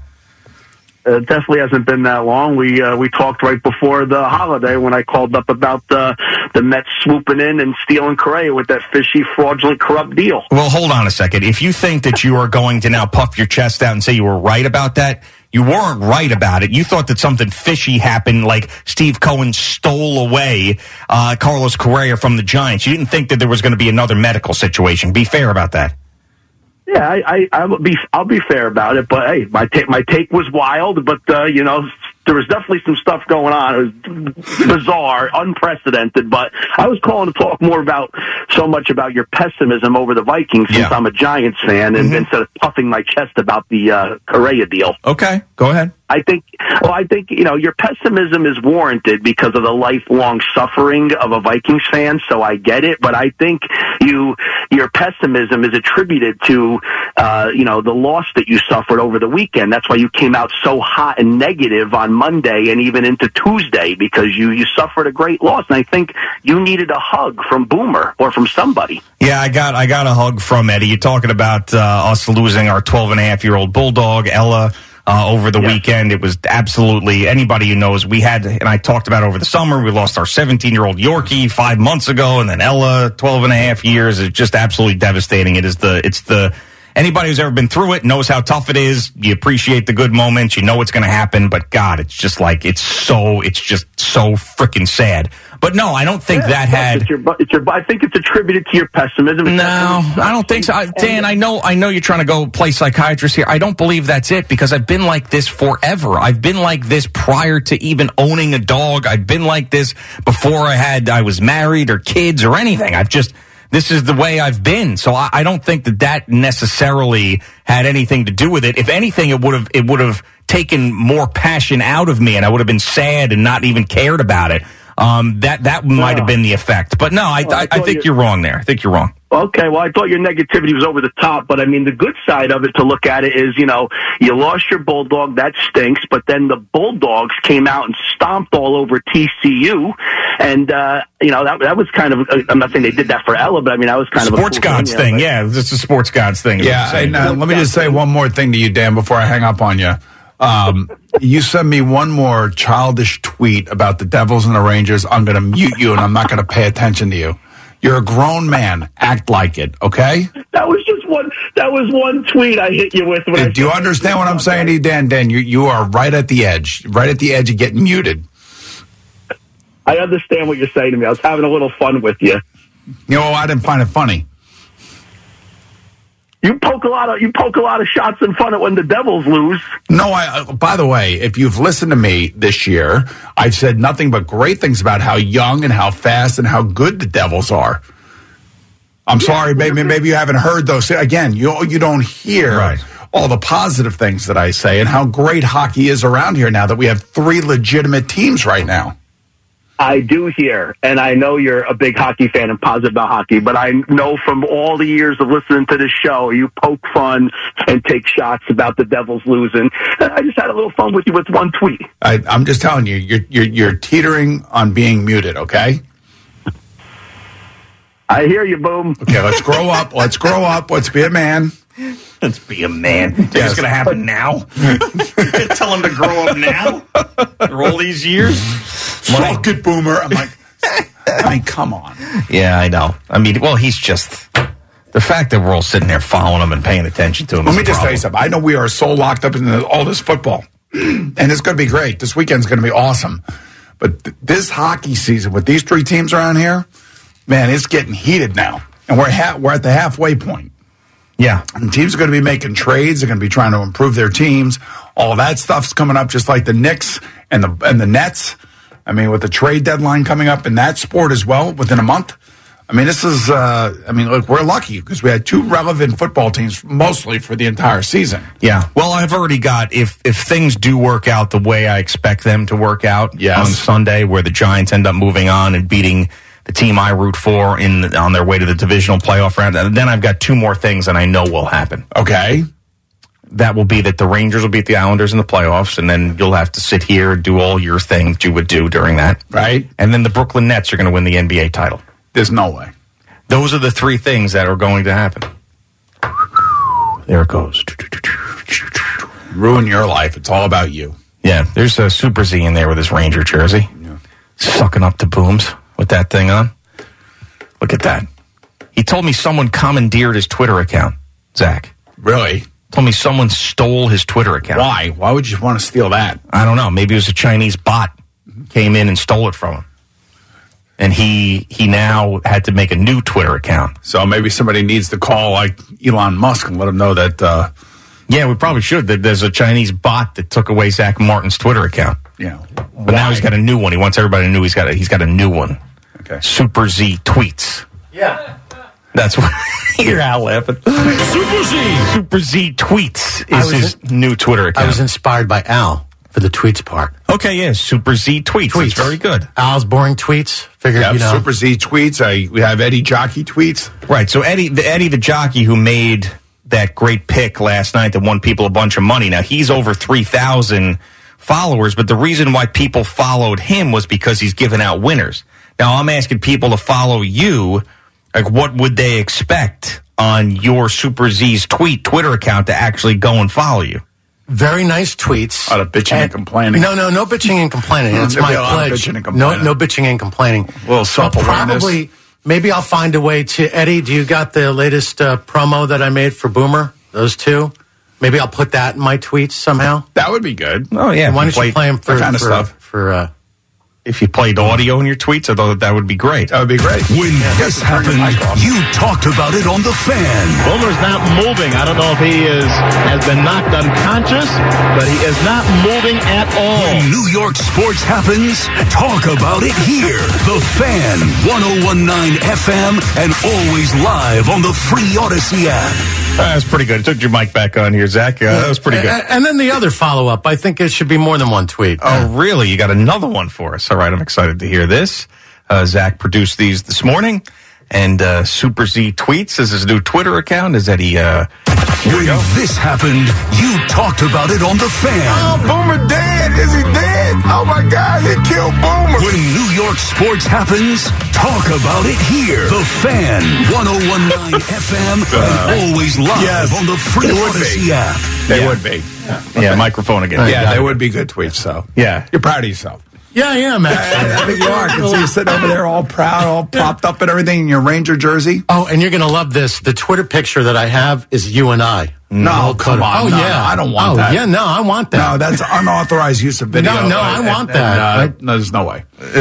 no, you Okay. can't. I don't want to be a part of your Twitter avatar. Come on. By the way, uh, Is that what that's called? Oh, yes. Eddie uh, Brown, the jockey, now 4,308 followers. All right. He started out with 23 yesterday. Uh, that's pretty good. You Okay. start putting some stuff up there like that, now all of a sudden you're going to get some followers. Right. Especially if you stay that creative. I just can't wait till like Zach puts out some ridiculously off-putting, crazy tweet, and then people are going to be like, "Who is this guy standing next to Boomer Esiason?" That's why. in his avatar. Yeah. Well, that's why I originally was going to go Super ZWFN. And I thought, no, maybe not. Just Right. make it Yeah, be smart. Super Z must- tweets. Uh, tweets. tweets. tweets. All right. Super Z thanks, tweets. guys. Is How do you spell Super Z? S U P E R Z. That's Tweets. it. Okay. Yeah. How do you spell super? I didn't know if he had Z E E. Oh, okay. All right. Oh, yeah, he's got a good point. That's true. Yeah. All right. Just want to make sure Very good work. exactly All how right. it is. You made us laugh there, Zach. Yeah, good job. that's good stuff. All right. Uh, Boomer and Geo on the fan and CBS Sports Network.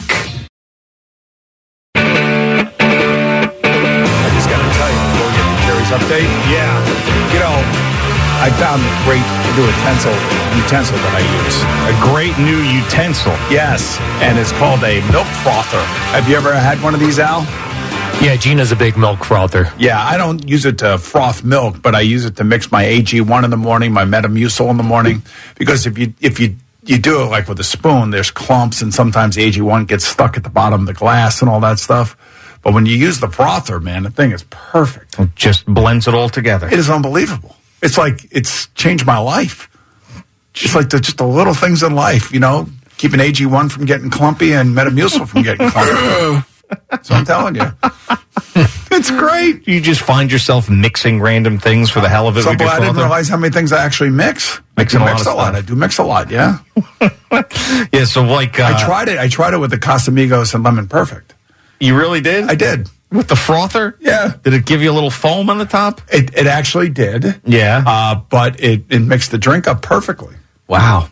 Now, could you do that? Like, it, it- You can't use it like uh, with a carbonated something carbonated. Oh yeah, that wouldn't make do- any can't do sense. that, yeah. But, but people normally use it for like a cappuccino or a Yeah. latte or something. right? Exactly, yeah. I mean, you're mixing all your old guy stuff together. I need to go to the bathroom, but on time, on schedule.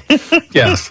And gee, you say the old man stuff. Think about when Boomer started in 07. Yeah. We weren't talking about Metamucil and fiber and All old about man staying stuff. regular, boys. staying happy, sleeping good. That's what it's all about, man. How old were you? I'm 61. No, how old are you when you started? Well, uh, what, 55? I mean, I'm 45. 45. 45. 45. Wow, man. Where's my pills? Right, exactly. hey, I just thought I'd give a little tip to all the folks out there. Get yourself a milking frother, and it's awesome to mix stuff with. I, I for sure thought you would throw out a brand here. I thought that's where we were going. I, didn't, I, no, I don't know what the brand is. It may be a Zule, maybe a Zule. A Zule. Zule. What made you think even to purchase a frother? Uh, you know, I just saw it. And I said, you know, I got to have one of those things because I, you know, I drink a lot of coffee, right? and uh, have it. and it just it was not very expensive. It's cheap, kind of. And I said, Now, is that smaller than the NutriBullet?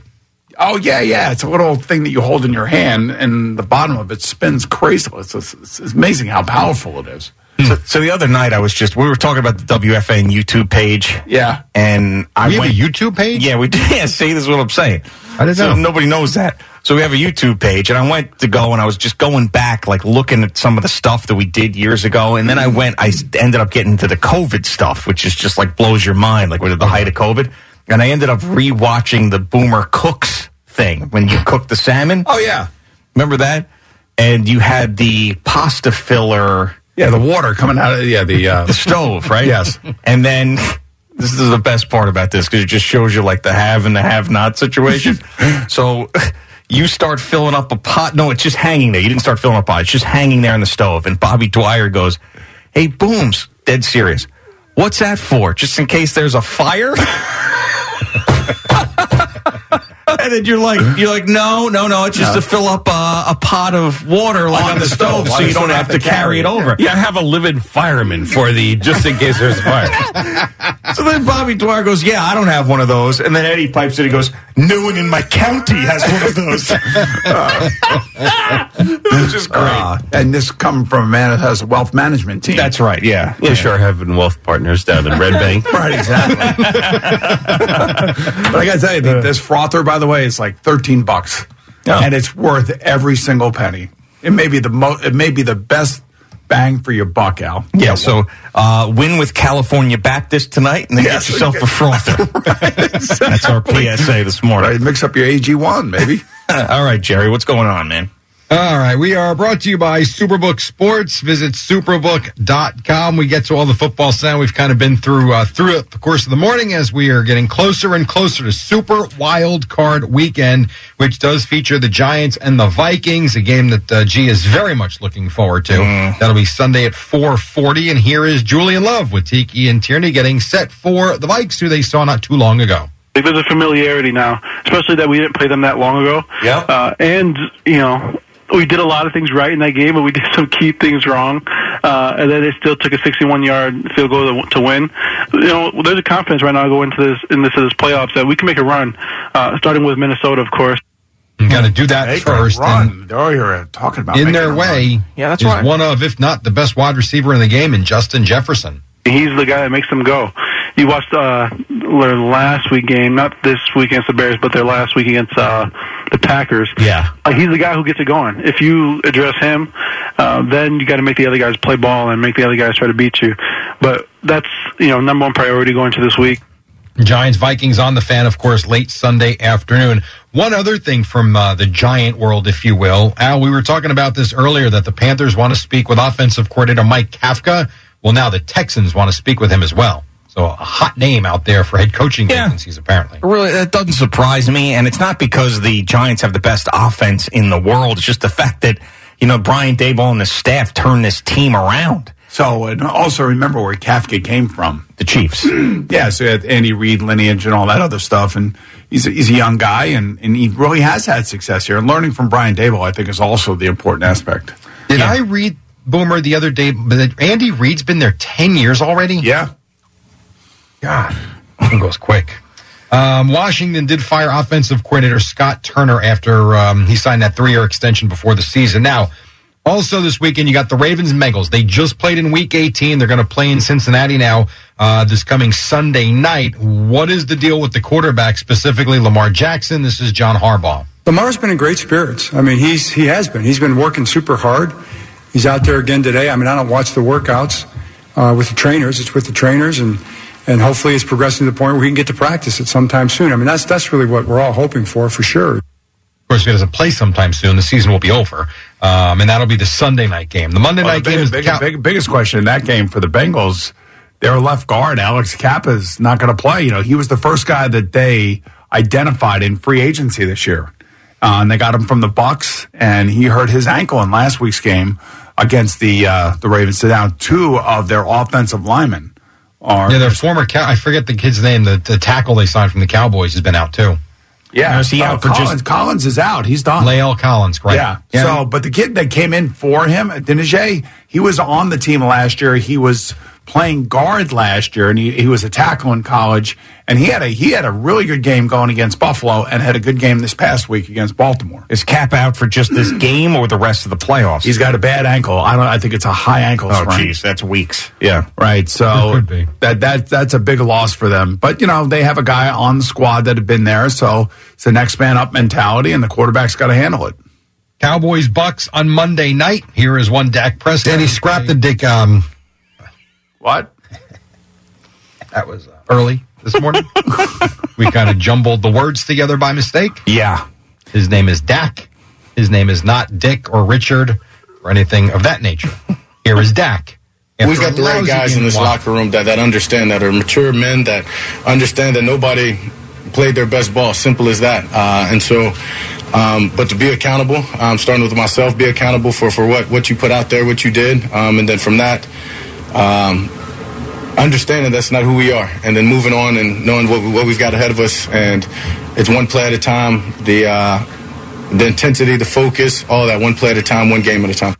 All right, we'll see. See if they can do it. The Cowboys haven't beaten uh, Tom Brady yet. They're 0 7 against him, which also begs the question of the coach, uh, Mike McCarthy. 12 wins again, but if they lose in Tampa, is his job on the line? Jerry Jones. No, just uh, I don't even want to. Uh, no, that's it. I, I don't need to go into all the pluses or minuses, but uh, uh, we're not seeing any. We're not uh, basing. I've got uh, a lot more to evaluate Mike McCarthy on than this playoff game. Balls. You know, watch, watching some of these uh, low lights from the Cowboys game against the Commanders, you know, it just makes me, you know, Dak was off. Dak was terrible. He had guys wide open that he passed up to try to force the ball down the field to. He was a little inaccurate, and he did have CeeDee Lamb open for a touchdown. He overthrew him. He just had a bad game. It was also another one of these games where they ran for about five yards. Right. And that's never good. When you played, did you ever have one of those games, Bengals, Cardinal, well, Jets, surely, where you were just completely terrible on the road? Oh, yeah. Where maybe the owner came and said, we spent a fortune on you pigs this weekend, and this is what you do? no, no, no, no, no, no, No? So, no. Anytime I went to the Houston Astro, Astrodome was awful, awful. And that was like the worst turf, right? Oh God, place was a dump. Carpet over our concrete. used to get our asses kicked in there every single time. Terrible. unbelievable. One other one from football, just Sean McVay on his future because it's right now in doubt. He could walk away, could stay. We'll see. This was McVay yesterday. There's a lot of layers to this. Um, there's a lot of people that it does affect that I don't take lightly and want to be mindful of. And so I'm going to take the next couple days um, to really be able to kind of reflect. Obviously, a lot of conversations with various people um, that will dictate and determine um, the decision that's best for me, my family, um, the Rams, and a lot of people. And that's kind of where we're at with that. Within a couple of days, supposedly, he'll make a decision on what he is going to do. NBA tonight, the Knicks back in action. They play the Pacers. Last night, you had Donovan Mitchell back in Utah, but the Cavaliers did lose 116 114. He had 46 in the loss. Uh, St. John's beat Butler 77 61. Seton Hall over Georgetown 66 51. The um, Eddie Brown special was Ohio over Ball State by five. Tonight it's Christian, what is it? California Baptist? Yeah, California Baptist, I believe, right? Isn't that it? California Baptist Lancers. against the Lancers. Right, the Lancers. And they're getting or giving points. Remind me. Uh, they are plus one and a half. Plus one and a half. All right. Well, we will see. And tonight, Rutgers takes on Northwestern out here near Chicago on WCBS 880 at 8:45 p.m. Did you see? I know this is sports, sort of. Did you see that Vince McMahon came back to the WWE and promptly sold it to the Saudi Arabia Public Investment Fund? Yeah. Yeah, That's- they're that's smart. what- they don't what care. lit- They just want money. There you go. They don't care. They don't care about anything. That's About right. anything. sports washing once again, or sport, or sports, I should say, I guess entertainment washing in this case. But yeah, same same people that are uh, underwriting. Is it the same LIV people? Golf, yes. No kidding. Yep. Yes. Live Saudi wrestling. Arabian government. Yeah. Some people are calling that fake news. I'm seeing that uh, on various uh, people on Twitter saying that that is not true. Oh, really? Because it's everywhere. Yeah. Interesting. All right. I Well, said your did see guys. Stephanie. That was fake news said. So The guy who originally tweeted it took the tweet down. He did. Really? I see where Okay. st- uh, well, that is uh, Stephanie McMahon has resigned from the. WWE. Correct. And so one article I read was when Vince decided to come back, she resigned. Okay. So thought that was interesting. I know it's not sports, but I thought that was interesting anyway. Uh, Rangers beat the Wild in a shootout 4 3. They come back from 2 nothing down. Filip Chytil, the game tying goal in the third. Uh, Devils win. They beat the Hurricanes 5 to 3. And the Stars beat the Islanders last night in a shootout by the score of two to one. Time now for Moment of the Day, brought to you by Casamigos Tequila. Casamigos Tequila brought to you by those who drink it. Yeah, so the last couple of days, a lot of conversation with Eddie the jockey for sure, and why not? He went from 23 followers to over what 4,000 now, gee, yeah, right? Yeah, like, like 4,300. So he came through with Ohio last night. Today he's given us California Baptist, and you were talking to him earlier today, and so the conversation uh, ended, and you continued on discussing him. You are a, a wealth of entertainment and knowledge, Edward Brown. I Brown. have a lot more that are good like that also. All right, all right. Well, we'll good. save it for next time. Yeah, We'll save it for next time. The Utah Valley Wolverines and the Cal Baptist Lancers. So let's He go said- Lancers. uh, Eddie said Lancers this morning uh, in that call. Oh, did he? The other, I, might- I might have missed it. Yeah. The Lancers on my phone. He's got that I know. Maryland accent, that deep Maryland accent. I know. Now I can make bets from home on my phone. it's great with FanDuel home. I can stay home with my phone. Boomer. You make bets from your home on your phone, Boomer. Remember racing that donkey? Donkey. there you go. Moment of the day. Oh, Eddie, man, I tell you, if he goes two for two, the legend is going to grow. This hey, he's 11 and 0, right? In his last 11? He's 11 and 0 in his last 11. If you go back at his Twitter account, it actually checks out. So last night is the only time people are actually paying attention to him. Now even more people are paying attention to him. By the So- way, not right that people were getting on him at halftime either. right, that was ridiculous. I mean, if you've ever placed a wager in your life, I mean, you got to wait it out. Especially basketball. Yeah, and college basketball. You know, the fact that he called in yesterday and, and told that story, and then we had him on, we were talking about, you know, his gambling and all that stuff. There was nothing nefarious about him trying to become famous by coming on with us.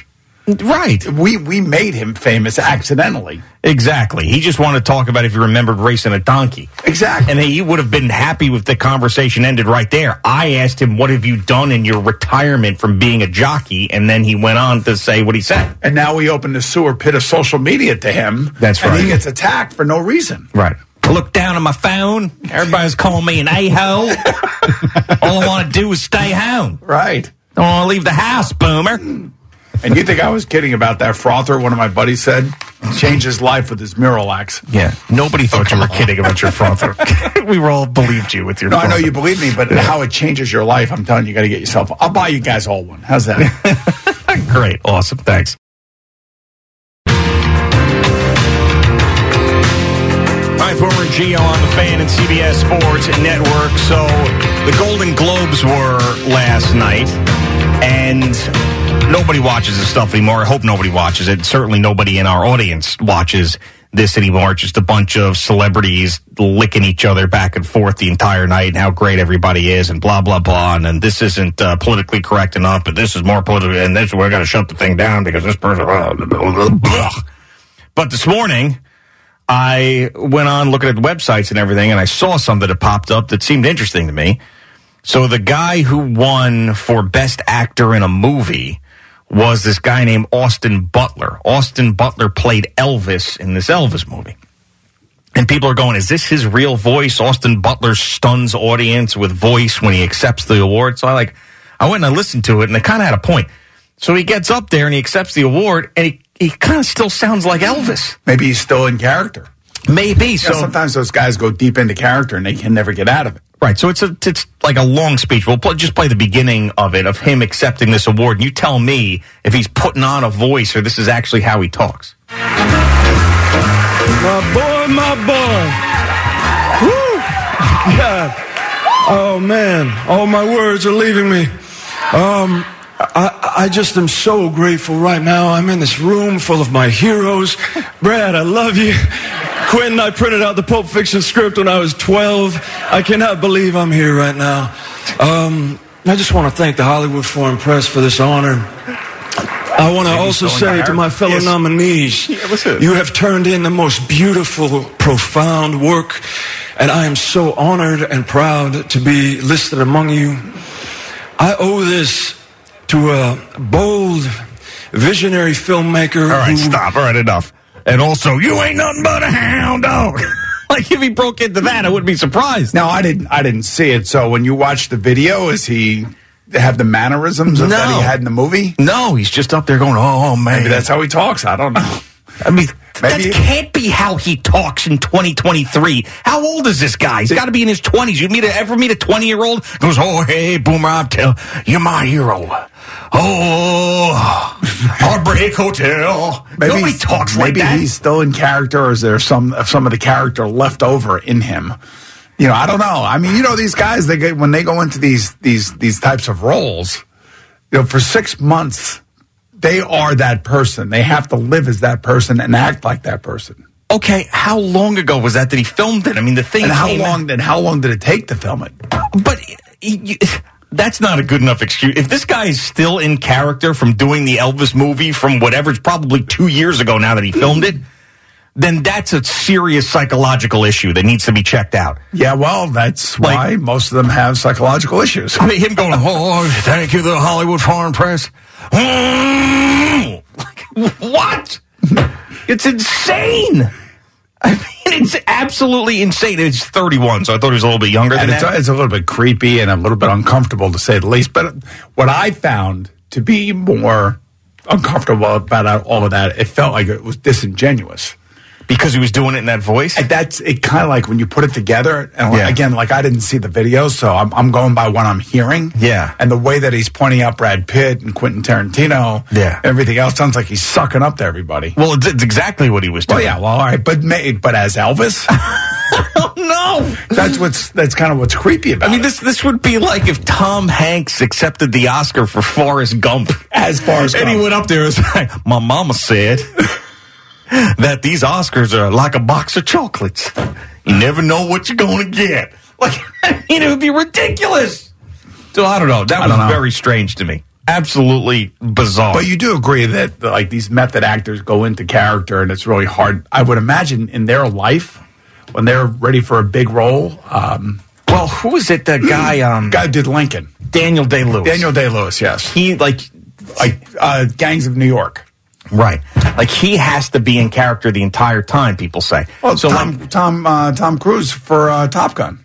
Yeah, but Tom Cruise plays the same guy in every movie. You know what I'm saying? It's just Oh, like- okay, I'm sorry. They, they said uh, Jim Carrey did that when he did the Andy Kaufman movie. That's he was right. walking around as Andy Kaufman all the time. which had to be just really frustrating because Andy Kaufman was someone who liked to get under people's skin and did crazy stuff and be like, all right, enough. you know, stop banging on the bongos, stop hanging upside down, like chill. We're on Could our you, lunch could you break. imagine the people in his life? Well, not not just the people on the movie set, but the people in his life. I mean, if he had any people in his life, I mean, I suppose it's like, I shouldn't be judging it because these guys are so good at what they do. yeah. But I mean, you thought he deserved an award for that, didn't you? I didn't see the Elvis movie. Oh, you didn't see it. I That- it's mean, good. Elvis is one of those guys. No disrespect to the Elvis fans out there that I had never had a single bit of interest in. Like trying to figure out, like when I'm trying to learn about music and Sure. rock and all that stuff. Elvis was just not one of those guys I cared about. I was a generation that grew up on the Elvis movies. oh, really? Oh yeah, right in the you know the sweet spot. Ugh, sounds horrible. So like, well, his manager, you know, just led him the wrong way the whole way. Right, who Tom Hanks played, I guess, Yes, in that movie. yes, and he was big- great in that. He was great Big dude, right? So, uh, let's see. So Lee Einsidler, our buddy from Casamigo, said his his girlfriend is Kaia Gerber, who is the daughter of supermodel Cindy Crawford. Crawford and Rande Gerber of Casamigos. Well, there you go. So why don't you ask Lee? Is this the way he talks when you're around them? Right. I'm going to ask. Well, he's listening right now, so you right. just asked him. I don't need ask you. Does- I mean, does he or doesn't? Oh, if I were Lee Einsidler and, and this guy walked into my house like, oh, Mr. Einsidler, I love what you do with Casamigos. I love your chicken. Oh, man. You got a goat walking around your house. oh, baby. And you're telling me you started Jägermeister? Whoa. A one, a two, a one. two. I'd shoot him, I think. what, are you kidding me, kid? Shut up! You got a goat walking around your house. like, what are you nuts? Like, I, I just, I don't like that guy has to be in Hollywood because if he were on the East Coast somewhere, he would get the, you know what, kicked out of him Yes, immediately. Yes. That's why why they do that stuff out there as opposed to here. I know, I know, seriously. oh, thank you so much. Oh, thank you, thank you, thank you. All right, Boomer and I Gio. printed out Pulp Fiction when I was 12 years old. When I was 12 years old, Brad Pitt. Oh, give me some skin there, Brad Pitt. Little high five, low five, bro hug. Uh, a one, a two. TuneIn is the audio platform with something for everyone. News, In order to secure convictions in a court of law, it is essential that we conclusively. sports, Shot clock at four. Doncic. The step back three. You bet. music, You set my world on fire. Yes, and even podcasts. Whatever you love, hear it right here on TuneIn. Go to tunein.com or download the TuneIn app to start listening. Okay, picture this. It's Friday afternoon when a thought hits you. I can spend another weekend doing the same old whatever, or I can hop into my all new Hyundai Santa Fe and hit the road.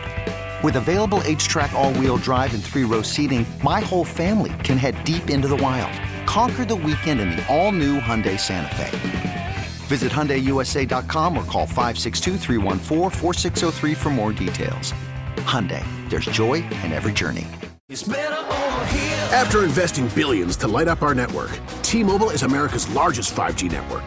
Plus, right now, you can switch, keep your phone, and we'll pay it off up to $800. See how you can save on every plan versus Verizon and AT&T at T-Mobile.com slash across America. Up to four lines via virtual prepaid card. Allow 15 days. Qualifying unlocked device credit service ported 90 plus days with device and eligible carrier and timely redemption required. Card has no cash access and expires in six months.